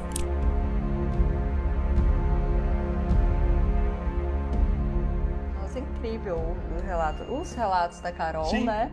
cada um com né, um aspecto diferente e, e ressalta a questão do livre-arbítrio também, né? Que, tipo, Sim. Independente de qualquer coisa, igual ela falou, olha, aqui tá falando que não dá pra você comprar o carro agora. Vai lá e compra. É, Tipo isso. eu gostei muito do- da- da fala da Carol. Carol Herrera. É, ela fala isso, né? Destino existe, livre-arbítrio também. É, oráculo é direcionamento, né? Se quiser ouvir, ótimo. Se não quiser, azar o seu.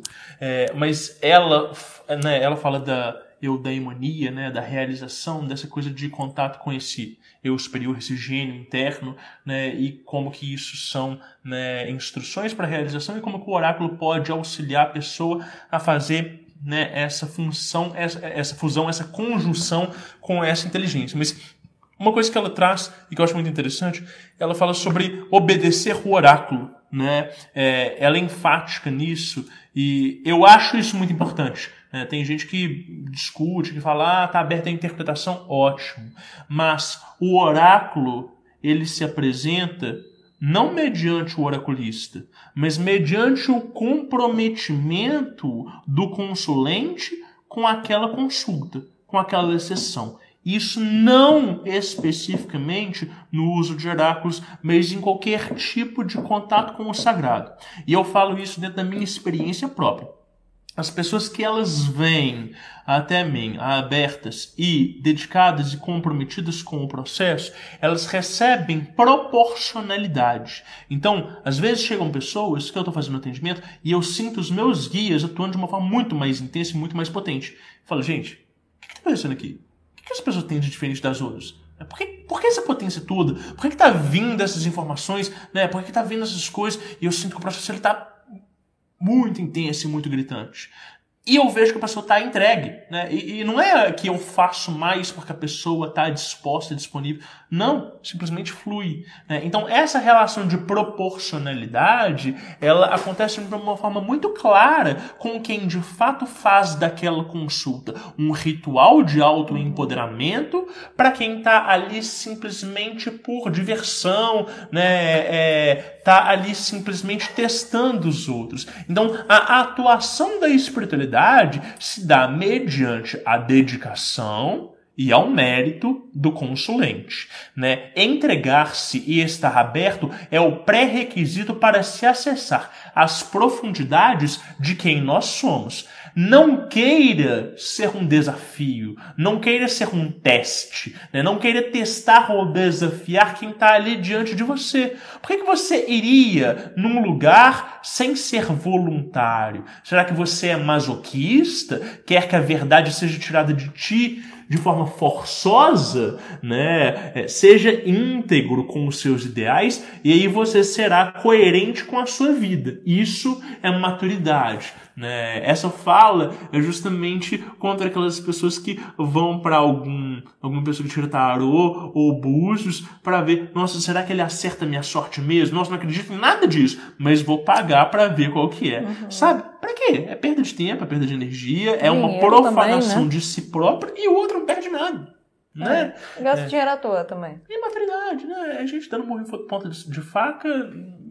Enfim. Raquel, relatos. Vamos lá. É... Peraí, peraí. A Jaque perguntou aqui. Rodrigo, você pode falar um pouco sobre leituras frias e picaretagem nessa área? é, Nessa área tem demais, né? É. É. Não sei o que falar. Acontece, né? Acontece, sobretudo quando as pessoas elas são inseguras ou elas não conseguem ler alguma coisa.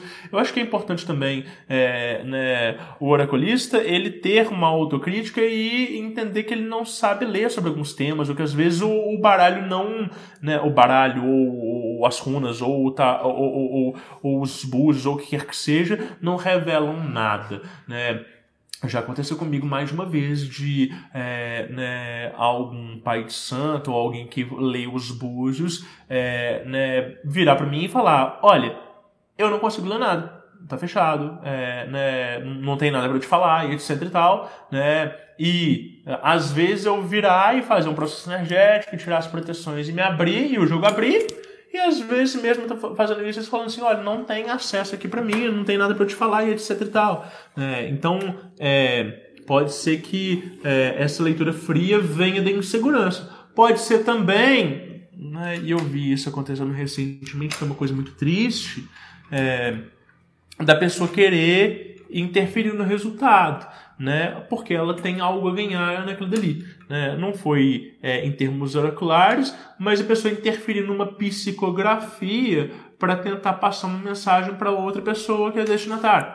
Então você vê é, o que, que a pessoa ganha com uma leitura fria? Ou uma tentativa de influenciar a reação do outro, né? ou uma tentativa de, às vezes, preservar a sua honra, o seu poder, etc. E tal. Em ambos os casos, não é uma prática oracular, né? é uma prática é, animista, por assim dizer.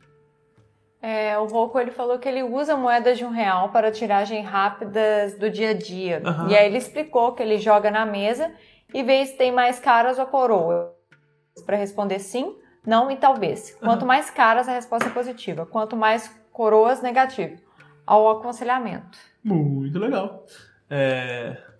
É, é a mesma prática que a gente faz com búzios, né? A gente vai ouvir isso daqui a pouco no áudio do Jota. Tem um recado aqui para para G, né, que havia né, sobre um, uma dica, né, que a Luciana colocou, é a Xing. Xing, uhum. Xing? Uhum. Pode ser bacana para o seu método de varetas. Muito legal sua história. Uhum. Legal a dica que ela deu. Legal, legal mesmo. Tá. É, bom, é, então vamos pro áudio da própria Luciana. vamos ouvir.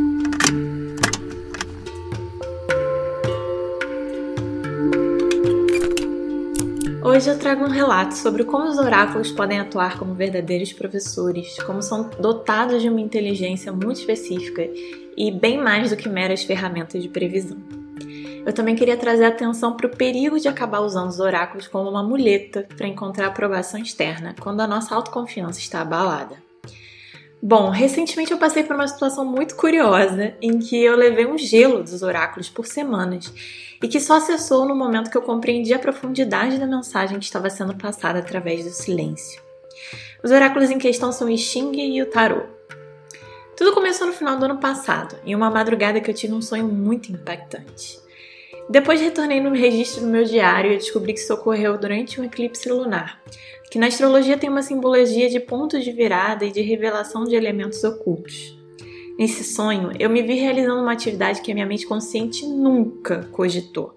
Num estágio de preparação para uma transição de carreira grandiosa e que requeriria muitos esforços e muita dedicação por anos.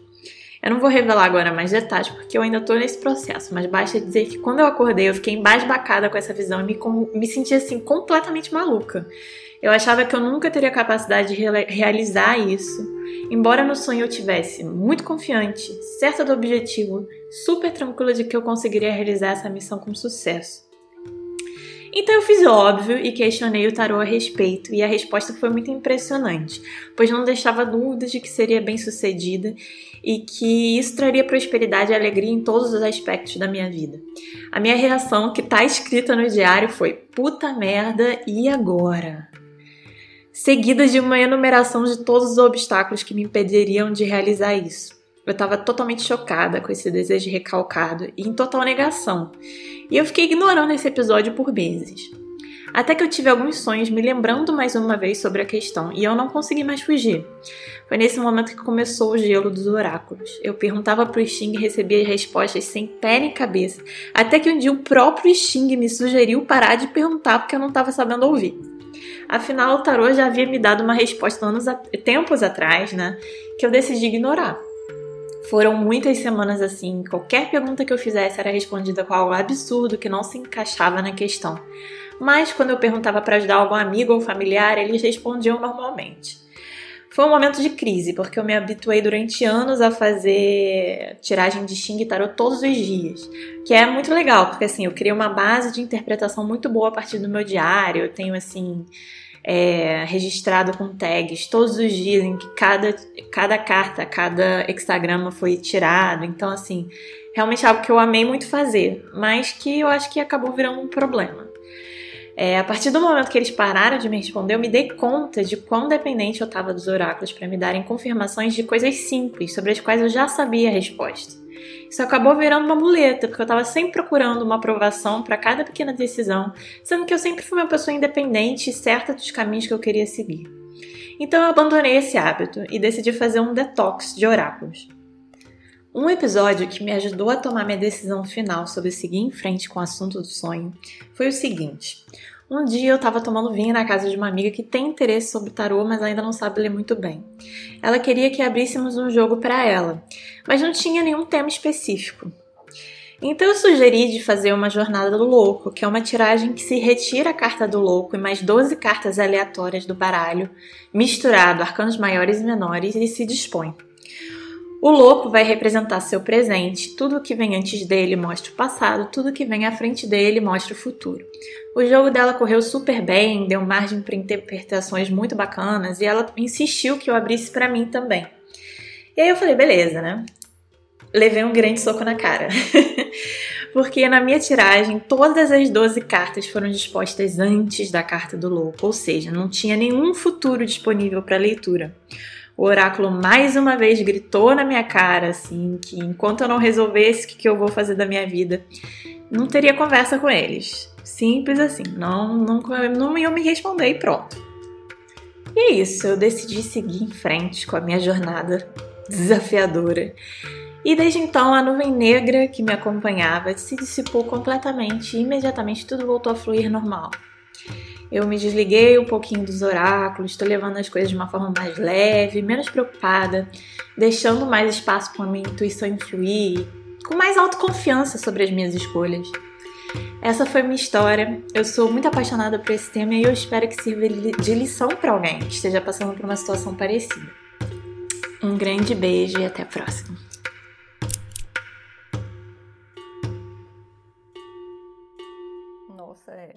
Muito legal. E, e, o gelo foi, no final das contas, positivo, né? No final das contas, arrasou, Luciana. Gostei.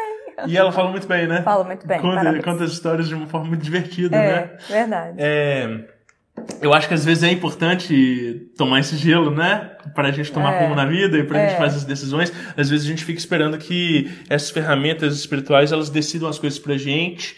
É, e quando a gente faz esse detox, seja de oráculo, seja dessas muletas, né, a gente passa a ter um pouco mais de de apreciação pela nossa autonomia, né? Uhum. É, então, às vezes é um momento de reformar os nossos símbolos internos. É, quando a gente está falando dessa coisa, né, de descobrir esse simbolismo interno, ótimo, isso é uma coisa. Outra coisa é reformar e expandir eles, né?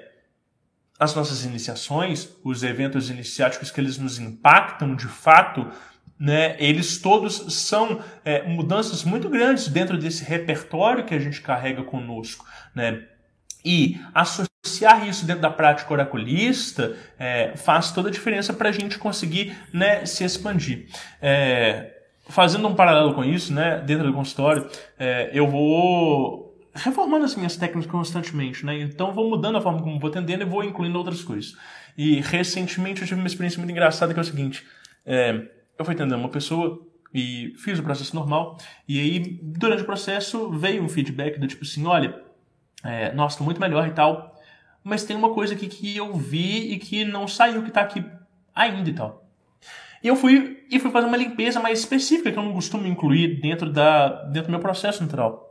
É, e aí eu fiz uma limpeza muito profunda, muito forte, né? Consegui resolver aquilo dali e impactou na vida da pessoa inteira, inteira, inteira, inteira. Passou um dia, uma outra pessoa com a mesma situação, mesmo feedback, eu fiz a mesma coisa e impactou da mesma forma, foi muito efetivo. Eu falei, opa, pera, essa técnica que eu só uso esporadicamente está se mostrando muito mais potente, muito mais necessária é, do que o normal. Só que eu não tinha essa técnica há um, dois anos atrás.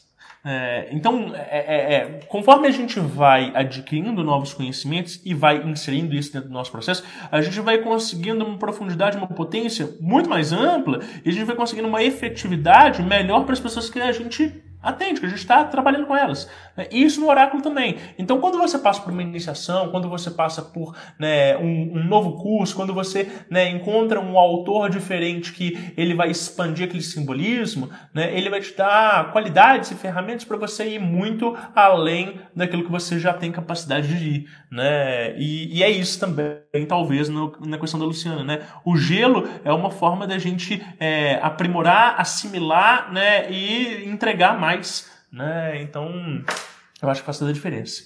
É, Raquel, relatos? Mais alguma coisa? Vamos lá.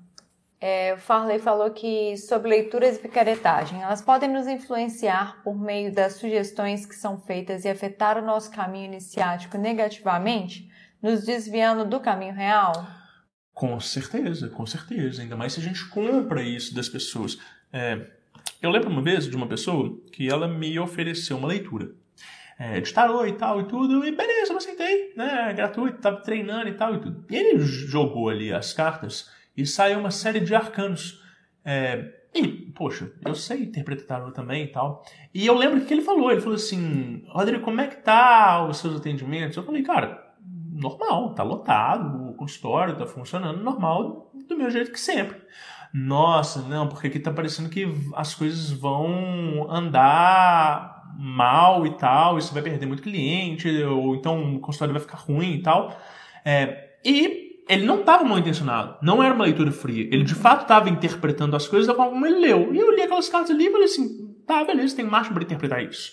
Só que não ressoou, não bateu. Eu falei: não tá certo, não é isso. Uhum. É, e nessa leitura. Uh, eu lembro que uma hora ele chegou e falou assim: Olha, não tem nada a ver com essas cartas aqui, mas está vindo uma mensagem para você e tal e tudo.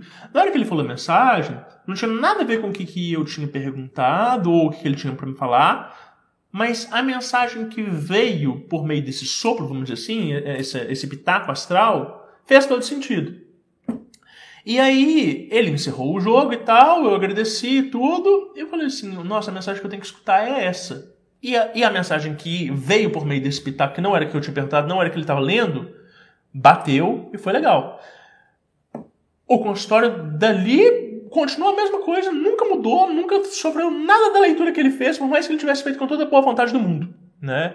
É, mas é, aquela interferência e aquela mensagem que veio ali foi muito boa. O que, que me levou a crer? Que eu não estava ali para receber respostas sobre o que eu estava perguntando mas sim sobre algo que eu não tinha como ter é, capacidade de perguntar e que me veio aquela informação de forma direta e foi muito útil para mim e para as pessoas que estavam envolvidas. É, então, se eu tivesse comprado a narrativa dele e descartado isso que foi externo e etc e tal, eu poderia ficar muito apreensivo de tipo assim, ai, nossa, como é que eu vou fazer e tal, tanana, tanana. ou que é uma grande besteira. Né? Uhum. É, então, sim, é, essas influências elas podem impactar na nossa vida iniciática. Né? É, é, é, o, é o caso de, às vezes, a gente receber conselhos que eles são bobos ou que pessoas que elas acham que elas estão ajudando e falam coisas nada a ver. Tipo, a pessoa identifica que você tem um, um trabalho em cima de você né, e te dá instruções para dissolver aquilo dali e ela não, não manja de dissolver trabalho, eu acho que manja e, e, e vai te colocar numa fria. Né? É. Yuri falou: Ô Rodrigo, é ótima pergunta da Jaqueline. Acabei de voltar de uma consulta onde uma mulher falou muito pouco e ainda me disse que eu tinha uma demanda que foi feita contra mim e cobrou para ajuda. Cobrou para ajudar ele, né? É. É, pois é, é isso, sim. E aí tem esses, essas vendas casadas que eu não sou contra, não. Eu acho que as pessoas elas usam oráculos para isso e tal, e funciona e tudo, mas é, você tem que saber o que, é aquilo dali, onde está fundamentado, se faz sentido ou não e tal. É, eu tenho uma série de pessoas que eu encaminho pacientes para fazer um trabalho oracular, porque eu mesmo não leio, não gosto, então eu leio o perfil da pessoa e falo assim, nossa, essa pessoa vai se dar bem melhor com essa pessoa daqui. E vou encaminhando e tal. Ah, você quer saber mesmo o que era essa demanda, etc e tal? Eu, Rodrigo, não vou te falar. Vai lá, conversa com o fulano de tal, vê se né, ver se ele vai te apresentar isso. Né? Uhum. É, bom, vamos para então os últimos relatos da noite. É do Jota. É, o Jota fala muito e tem muito conhecimento, então é justo que o áudio dele seja é, um pouco mais longo, mas vocês vão ver que aula que ele vai dar pra gente, ó.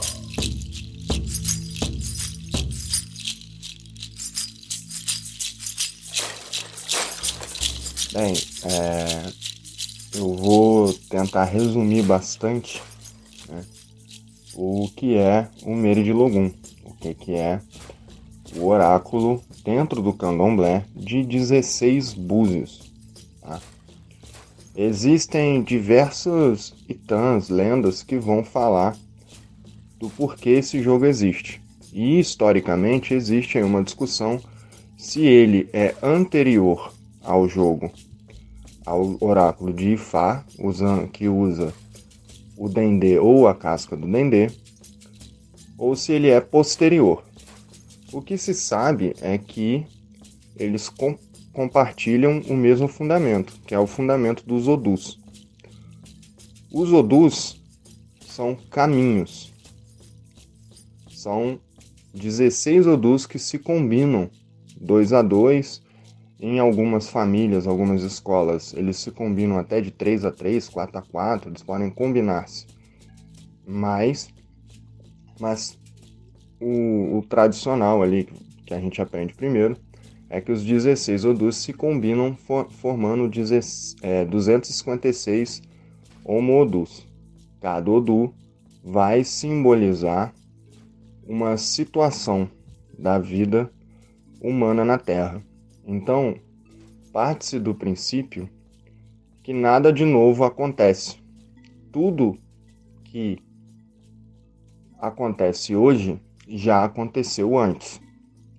Então, muda-se o personagem, mas a história é a mesma. Né? Muda-se o personagem, o, o tempo do cenário, mas a história é a mesma. E o detentor de todas essas histórias é Exu. Então, quando você joga e sai um Odu, você está ali é, sabendo as histórias que são ligadas àquele Odu. Então, você, através da, da intuição e da conversa com o, a pessoa, com o consulente, você vai ter ou não o, a solução do problema dele, tá? Cada jogada vai representar os odus de 1 a 16. Isso dentro do, do 16 búzios, do meio de Logum. Então você vai saudar Urumilá, vai saudar Ifá, vai fazer todo o preparo para abrir o jogo, vai saudar os orixás, vai saudar o ori da pessoa, o seu ori, etc. E vai jogar. E vai ter a, ca a caída do Odu. Então, por exemplo, você vai jogar, vai sair sete búzios abertos e os outros fechados. Então, o Odu principal ali é o sete, Odi, tá? que é dentro da ordem de Bamboche, que é a ordem que a gente usa agora. Depois, se quiserem, eu posso explicar por que, que a ordem aqui é diferente da ordem tradicional do Ifá. Existem duas explicações que eu conheço, pelo menos, sobre isso. Jogando ali o. Você vai saber. Então, o jogo abriu com o Odi. Então, a pessoa. A origem do problema dela vai ter uma conexão com os itãs, com as histórias, com as características desse Odu. E você também vai jogar outros outras vezes para que haja uma combinação entre os Odus. Na minha escola, na minha família de jogo de búzio, você vai jogar 12 vezes o búzio para a pergunta principal que aquela pessoa venha a ter no, na, na, na consulta. Então você vai ter três odus que vão ser os principais, e cada um desses odus vai, vai trazer mais três odus. Mais três odus ele vai trazer. A única exceção é que quando aparece no jogo o Odu 1, 2 ou 3, esse, esses três odus eles assumem uma importância maior devido à dificuldade de se sair um, jogando 16 búzios, a probabilidade é bem menor, e também devido à, importância que eles têm dentro da história, dentro dos Itãs, segundo a tradição do Meire de Lugum. Tá? Por que, que o Odu é tão importante? O Odu ele vai trazer o caminho que a pessoa tem que deveria seguir para solucionar o problema dela, ele vai trazer qual é o problema dela e também vai trazer se essa pessoa tem algum problema de ancestralidade que esteja ligado aos orixás. Não é todo mundo que tem problema de ancestralidade ligado ao orixá, tá? Por quê? Desde a separação da, entre a terra e o céu, do Orum com o Aie, os orixás se manifestam através dos Odus. Os orixás eles se manifestam através dessas forças, desses poderes. O Odu, ele não determina o orixá da pessoa. O orixá da pessoa é determinado através de uma série de procedimentos a serem tomados, tá? Dentre eles, um cálculo que é a cabala pessoal da pessoa, que é calculada com a data de aniversário, que eu tive aí o, o prazer de fazer do Rodrigo, o jogo de búzio e diversas outras situações que, que diversos outros rituais, procedimentos que são feitos com a pessoa até confirmar-se o orixá dela. De maneira resumida, vai ter os odus da cabala da pessoa, vai ter o jogo da pessoa. Depois que a pessoa toma um bori, que é um ritual complexo de se dar comida à cabeça, no ritual de bori, o, o sacerdote pode jogar para perguntar quais orixás podem ser plantados, podem nascerem naquele ori, tá? naquela cabeça. Porém, o orixá só é confirmado realmente, assim, confirmou no dia da feitura da pessoa, quando ela for ser iniciada, se aquele ori pedir iniciação, novamente, não é todo ori que pede iniciação, tá? três sacerdotes, três olhadores de búzio, três jogadores vão jogar para aquele Ori, no mínimo três, e vão entrar em um acordo sobre o orixá daquela pessoa. Ou seja, é uma coisa tão séria que uma pessoa só não pode confirmar. Então, três pessoas vão bater o búzio, vão jogar ali, e as três têm que entrar num acordo. Por exemplo, nas três tem que sair o Odu de Xangô, nas três tem que sair o Odu de Oxum. Tá? Então, é algo bem complexo. Como eu disse antes, o Odu ele não diz o orixá da pessoa, até porque um, em um Odu manifesta-se mais de um orixá. Então, acaba sendo uma coisa bem é, melindrosa, bem difícil de fazer. E por final aqui, né, como eu disse, eu ia resumir, para que que serve, por que que você procuraria um oráculo do Meridilogum? Você procuraria principalmente para cura, para se curar de alguma coisa. E vai ser uma cura que tem a ver com o seu ori, com a sua cabeça, tá? E com a sua ancestralidade, que é ligada à sua ancestralidade mais primordial, mais raiz ali, que é a sua ancestralidade com o orixá, tá? Pô, todo mundo tem ancestralidade de orixá? Sim, mas nem todo mundo precisa cultuá-la. Nem todo mundo precisa ser iniciado. E não tem nada de errado em não ser iniciado, tá? Você pode frequentar o terreiro de candomblé e ser um abian ou ser só borizado a vida toda e o orixá se manifestar na sua vida tranquilamente, tá? Não tem problema nenhum, tá? É, tem cabeça que pede iniciação, tem cabeça que não pede não, e não é saudável forçar a barra, tá? Você vai procurar ele principalmente por para cura. Por exemplo, estou tendo um problema de Relacionamento. Eu procuro ele de Logum para solucionar o meu problema de relacionamento. E dentro do ele de Logum pode sair diversas respostas. Você pode ter um problema com o Odu, você pode ter um problema com o Orixá, e o Orixá apresenta, apresenta ali o problema. Você pode estar tendo um problema com a sua ancestralidade que não seja de Orixá. Você pode estar tendo um problema com Exu, com Pombogira, com, com Caboclo, com Preto Velho, com Povo da Água, tudo isso. Pô, mas isso sai no jogo de Meio de Logum? Sim. Existem combinações de Odus que onde você tem a onde você vê que o problema não é com o orixá, o problema é com é, com outro tipo de ancestralidade, tá? Também é ancestralidade do mesmo jeito, só é uma ancestralidade diferenciada. É... Além dos odus, a pessoa que está jogando, o, o, o, a pessoa que está batendo o búzio, ela também tem que ter a capacidade de olhar o desenho que a queda de búzio faz quando cai.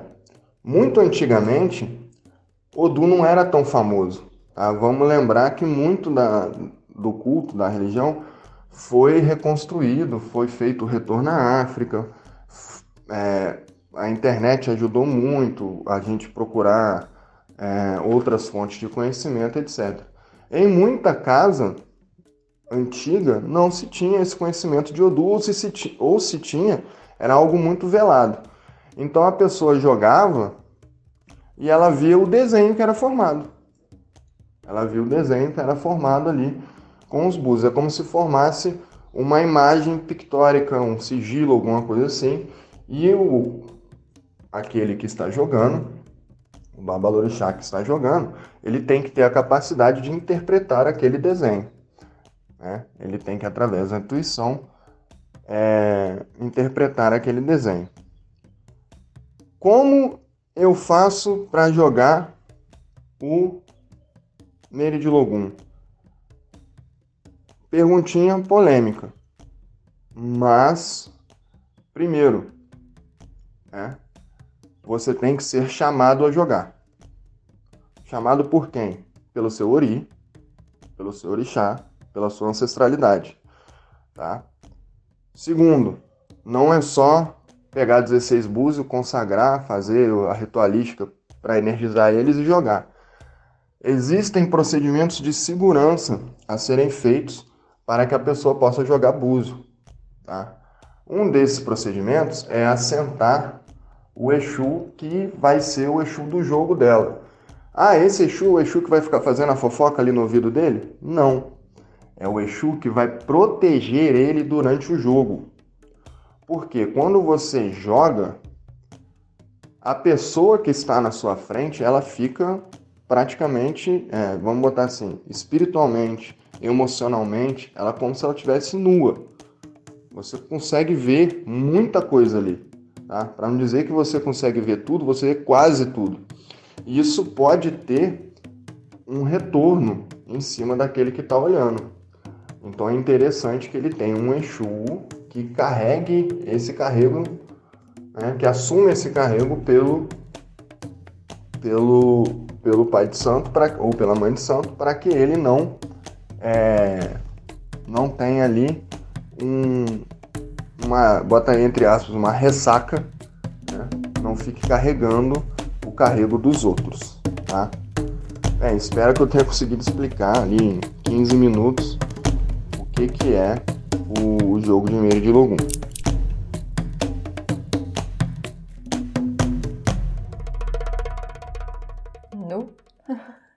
Conhecimento do caralho. Conhecimento do caramba. Eu, não, eu realmente eu não, não entendo a respeito. Sim. Pra mim foi.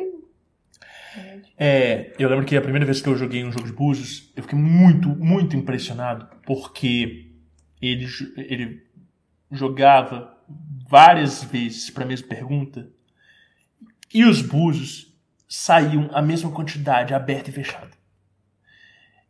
E eu ficava assim, velho, qual que é a probabilidade matemática disso acontecer em várias situações específicas, em várias situações seguidas? Uhum. É, e aí ele fazia a pergunta seguinte e mesma coisa, a pergunta seguinte e mesma coisa, e, na hora que ele vai olhar o orixá, a mesma coisa, e eu, tipo. Tava absorto. E esse Pai de Santo, quando ele tava jogando pra mim, ele viu que eu tinha um pouco de entendimento esotérico e tal. E ele começou a me explicar as caídas. Olha, isso aqui com isso aqui representa tal coisa, que representa isso e tal. Tanana, tanana. Então eu comecei a olhar com um olhar um pouco mais técnico. Né? Então eu estava como consulente, mas também estava aprendendo e tudo. É, e eu fui olhando e vendo a complexidade daquilo dali, e ele foi me falando sobre essa questão dos itãs, né, das lendas dos, dos orixás que se relacionavam e tal. É, e fiquei assim, fascinado, fascinado com essa ciência. Né? Então, na hora que o, o, o J ele traz essa coisa de também olhar o desenho da caída dos búzios, né? isso é muito legal e é de uma sensibilidade que ela é, ultrapassa muito o conhecimento técnico. E claro, é, né, eu não entendo nada sobre livros de búzios, mas a maioria desses conhecimentos ele é passado de forma oral, né? E, e ele é aperfeiçoado na prática oracular mesmo. Então, os bons jogadores de búzios são pessoas que têm muita experiência e que já têm uma vivência né, iniciática dentro ali daquela, tradição que ela é muito grande, porque é justamente as vivências que elas vão fundamentar a capacidade da pessoa de falar sobre aquele, aquele desenho específico, aquela, aquela caída específica. Porque se a pessoa fala daquilo dali meramente de forma filosófica, ela não tem profundidade para conseguir traduzir aquilo dali. Né? Então ela tem que já ter passado por alguma situação similar na vida dela para conseguir traduzir aquilo dali de forma empática e conseguir propor uma solução. Né? Então é, é, é isso que faz com que o bom oraculista ele também seja uma pessoa desenvolvida dentro do caminho espiritual. De outra forma, ele pode ter uma, um grande conhecimento técnico é, e não é, e, e, não conseguir traduzir as coisas de forma clara. É, temos outras perguntas antes do próximo relato do Jota, do último? Não, não tem não. Nada? Uh -uh. Beleza. Então, é, a gente tem um último relato do Jota. Vamos lá.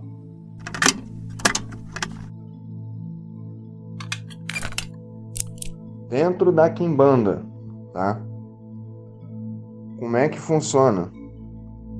Se você for ver historicamente, a quantidade grande de oráculos é das tribos da etnia Yorubá, tá?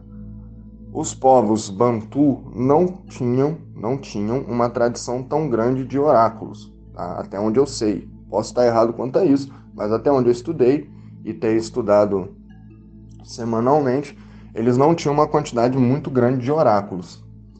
Porém, né, é inocência achar que não existia nenhum oráculo, porque o uso de oráculos é algo meio que é, instintivo da humanidade. Tá? Então, quais oráculos que a gente usa dentro da Kimbanda? Tá? Qualquer oráculo que o seu Exu pedir. Eu conheço é, sacerdotes e praticantes do culto que utilizam tarô, baralho, é, baralho cigano e outros oráculos por aí. Mas, dentro da minha tradição, existem três oráculos que são os, os mais usados. O primeiro, que é o que todo mundo aprende, é o jogo de quatro búzios, que em algumas casas vai chamar de Erin ou Orin. Tá? São quatro búzios. Esses quatro búzios vão ser os búzios do seu Exu. Tá? Por exemplo, se eu tenho cinco Exus assentados, é, dentre Exus e Pombogira assentados, cada assentamento vai ter quatro búzios ali com eles quando eu quiser conversar com esse Exu e não tiver ali com tempo ou não, ou não souber conversar com ele através de outras maneiras, tipo clarevidência, meditação, etc. Então você vai pegar esses quatro búzios, vai fazer a chamada e vai jogar. Esses búzios, eles dão milhões de respostas, só que você tem que saber perguntar. A priori, ele vai dizer se a situação está favorável ou desfavorável, tá? Mas o, o aquele que joga, né, com a prática, ele vê que ele consegue tirar milhões de informações daí. O jogo de quatro búzios, você pode ter um jogo de quatro búzios pessoal seu. Tá? Isso é comum, principalmente em tatas. O que, que eles fazem? Tem um jogo de búzio, desse de quatro búzios, que é do Exu de frente dele, que é o Exu principal dele, que é o Exu que ele trabalha há muito tempo, etc. ele pode carregar, fazer um jogo de eh, esse jogo, andar com ele o tempo todo e com a permissão deste Exu, que é o principal dele, ele pode chamar outros Exus para conversar, sempre com a autorização desse Exu é, principal dele, desse Exu que é o frente dele, que é o Exu de frente dele, tá?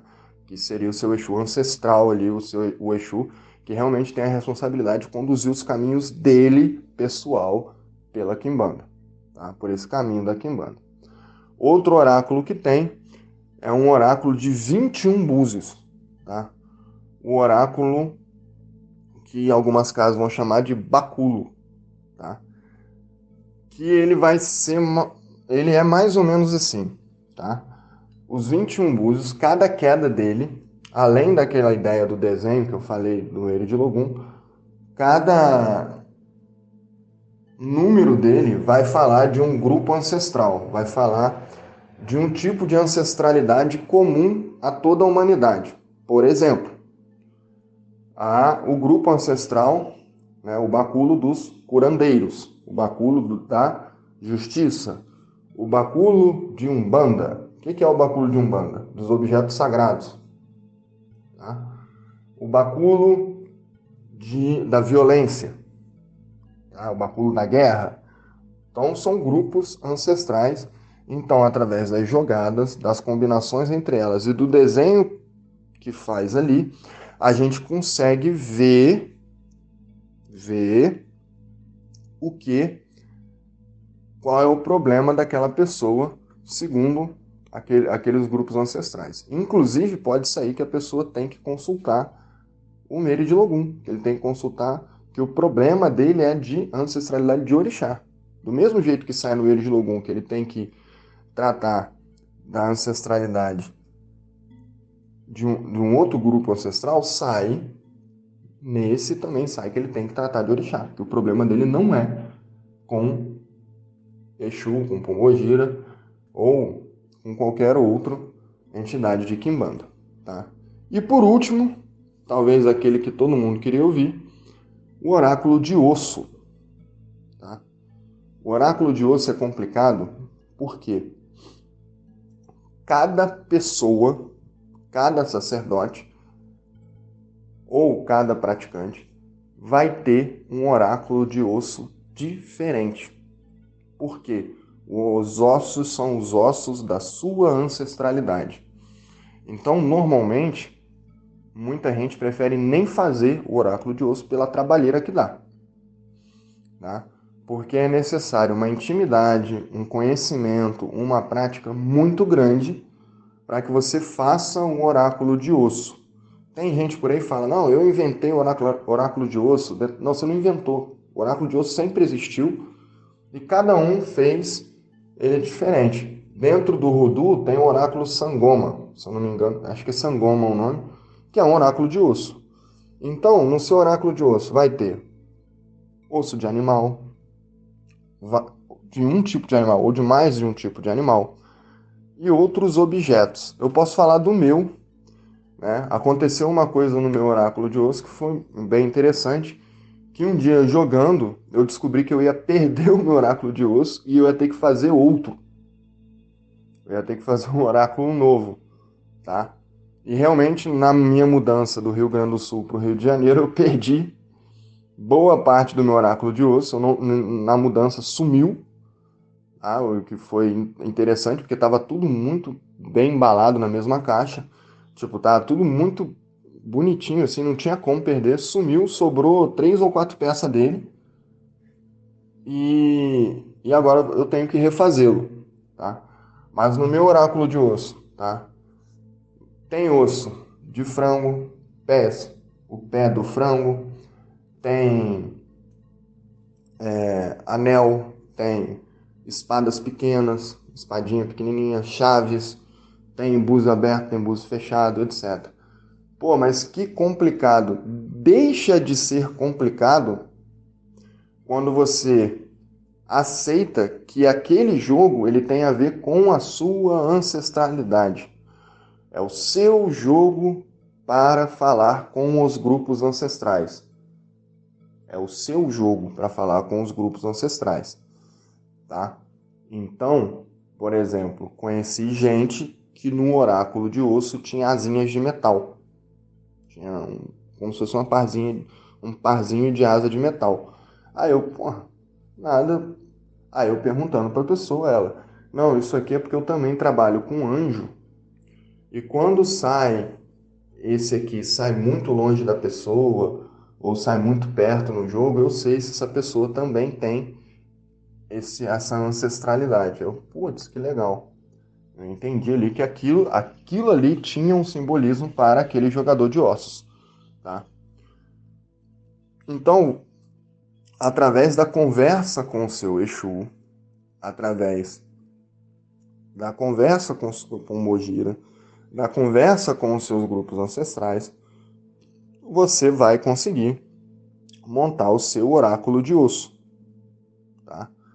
E esse oráculo de osso, ele é pessoal e intransferível. Eu posso ensinar uma pessoa como montá-lo. Tá? Posso chegar para a pessoa e é assim que faz, tal, tal, tal, o ritual para consagrar é assim, assim, assim, tal, tal. Porém, é só a pessoa que vai conseguir montar o oráculo dela de osso.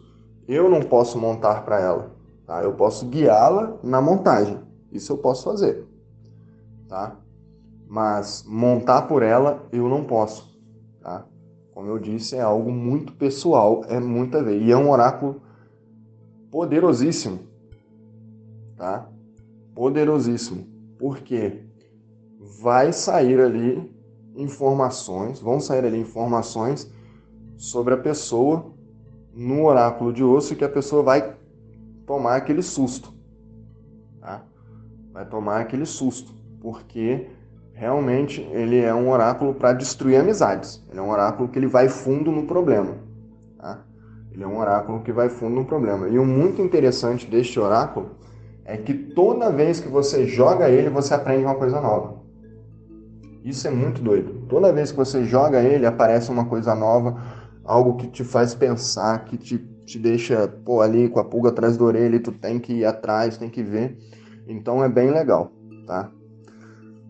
E mas esses oráculos que eu falei, tanto do Candomblé do, do Eridilogum quanto do da Kimbanda, não são os únicos oráculos. Existem outros oráculos dentro do candomblé, existem outros oráculos dentro da quimbanda, e não tem nada de errado nisso, tá? Isso depende da ancestralidade da pessoa. Não deixa alguém te falar que o oráculo que você usa é certo ou errado, tá? Aprenda sobre vários oráculos, aprenda sobre vários oráculos e veja ali o qual que combina mais com você e com a sua ancestralidade não deixe ninguém dizer, ah, isso está certo, isso está errado. É, onde já se viu Exu que lê runa, é, Tata de Kimbanda que lê runa.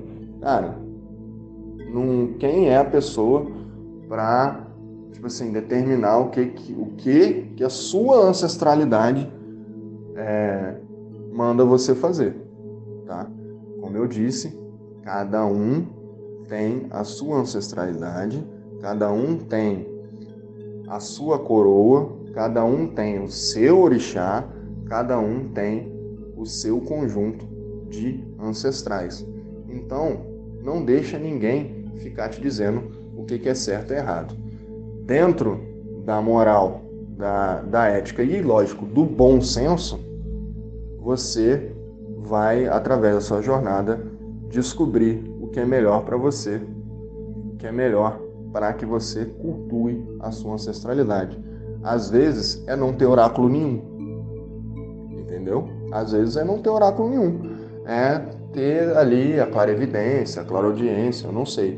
Tá? Cada pessoa, cada pessoa é um microcosmo inteiro e ninguém tem o direito de ficar é, metendo a mão, tá?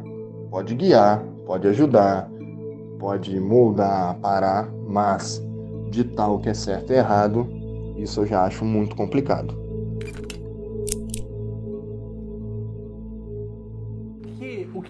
Incrível no, na forma como o Jota expõe o conhecimento dele não é só a vastidão e a profundidade do conhecimento, mas o respeito que ele tem pelas vivências das outras pessoas. Isso é muito legal, isso é muito difícil de encontrar em pessoas que conhecem muito dentro da Kimbanda, dentro do Candomblé, dentro da Umbanda, né? Porque geralmente os sacerdotes eles vão se formando e o nariz vai empinando e as pessoas têm dificuldade de conseguir respeitar a vivência dos outros. E o Jota, ele compartilha o conhecimento dele de uma forma tão democratizada e tão horizontal, com tanto respeito ao conhecimento dos outros, que você vê que aquilo dali é uma sabedoria iniciática bem fundamentada e consolidada. Né? É isso que me diz né, esses áudios, é por isso que eu compartilho né, essa extensão de áudio no final do Páginas Abertas, porque eu acho que é, é muito grande. Né? Você vê que quando ele fala do oráculo de ossos, né, é uma coisa visceral, é uma coisa que ela chega na raiz da nossa ancestralidade. É, e que ela traz as coisas muito à tona. É, tem uma fala do Jota, essa fala logo no final, né, de que às vezes a pessoa dentro da espiritualidade dela não precisa de ter um oráculo especificamente, né? Isso por quê? Porque às vezes a pessoa ela tem essa capacidade de se comunicar com esses espíritos ou com a própria espiritualidade dela, é, de forma clarividente ou por meio de meditação, né? Isso acontece muito dentro de outras linhas de espiritualidade. Da mesma forma que, quando ele fala que cada uma das entidades que é assentada é assentada junto com esse sistema de quatro bujos, isso acontece porque algumas dessas inteligências não são acessíveis dentro do nosso patamar vibracional e dentro do nosso estado de consciência usual que a gente costuma né, praticar e projetar para com as inteligências que são acessíveis para a gente. Né? Então, existem inteligências que elas, elas podem ser úteis para a gente, mas que elas não estão acessíveis dentro do nosso plano de consciência, nem para cima e nem para baixo, e que por isso a gente vai precisar de usar essas ferramentas para conseguir entrar em contato e acessar elas. Né? Então, mesmo que o médium ele seja clarividente, clareaudiente ou clarissenciente, através da forma como ele se comunica naturalmente, ele não vai conseguir acessar aqueles planos, né? E aí por isso se fazem essa consagração de oráculos. Então, no final das contas, o oráculo, de novo, ele é um mediador entre o consulente barra oraculista e o sagrado, né? Seja esse sagrado qualquer que seja, de qualquer linha, né? de qualquer religião, em qualquer fundamentação que seja, né? É uma forma de tradução, de interpretação e uma forma de acessar esses conteúdos, né? É... Eu acho que era isso que eu queria trazer na live de hoje, né? É, a função do oráculo no caminho iniciático. A Raquel teve que sair, uh, mas eu quero deixar registrado o seguinte. É, então, dia 28 de outubro é o nosso próximo Páginas Abertas. Ele vai ser de número 18, tá? É, o tema é Obstáculos e Responsabilidades no Caminho Iniciático. Ou seja, tudo aquilo que de alguma forma nos impede de vivenciar a nossa espiritualidade plena e o que, que muda quando a gente assume essa responsabilidade, né? Quais são as coisas que a gente costumava fazer e que a gente teve que deixar de fazer, seja por forma espontânea ou dolorosa, por exemplo, eu conheço uma pessoa que ela fez um pacto com a verdade e que a partir daquele momento ela nunca mais contou uma mentira na vida. E aquilo é muito incrível, é muito bonito, é, é legal de ver a história, né? E com certeza é, tem outras tantas pessoas que têm é, histórias e relatos bem similares do que, que elas fizeram a partir da espiritualidade delas e como que aquilo deles impacta a vivência, como que as pessoas de fora enxergam,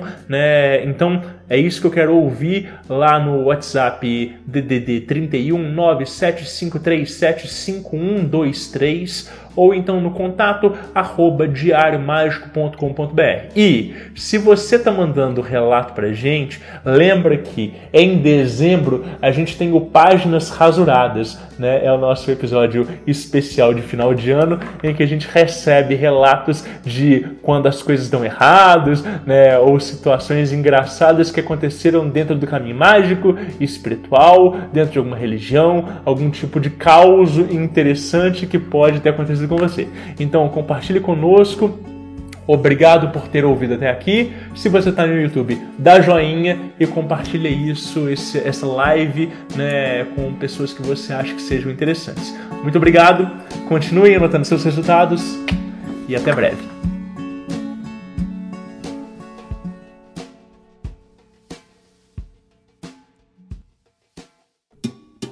Little Podcast.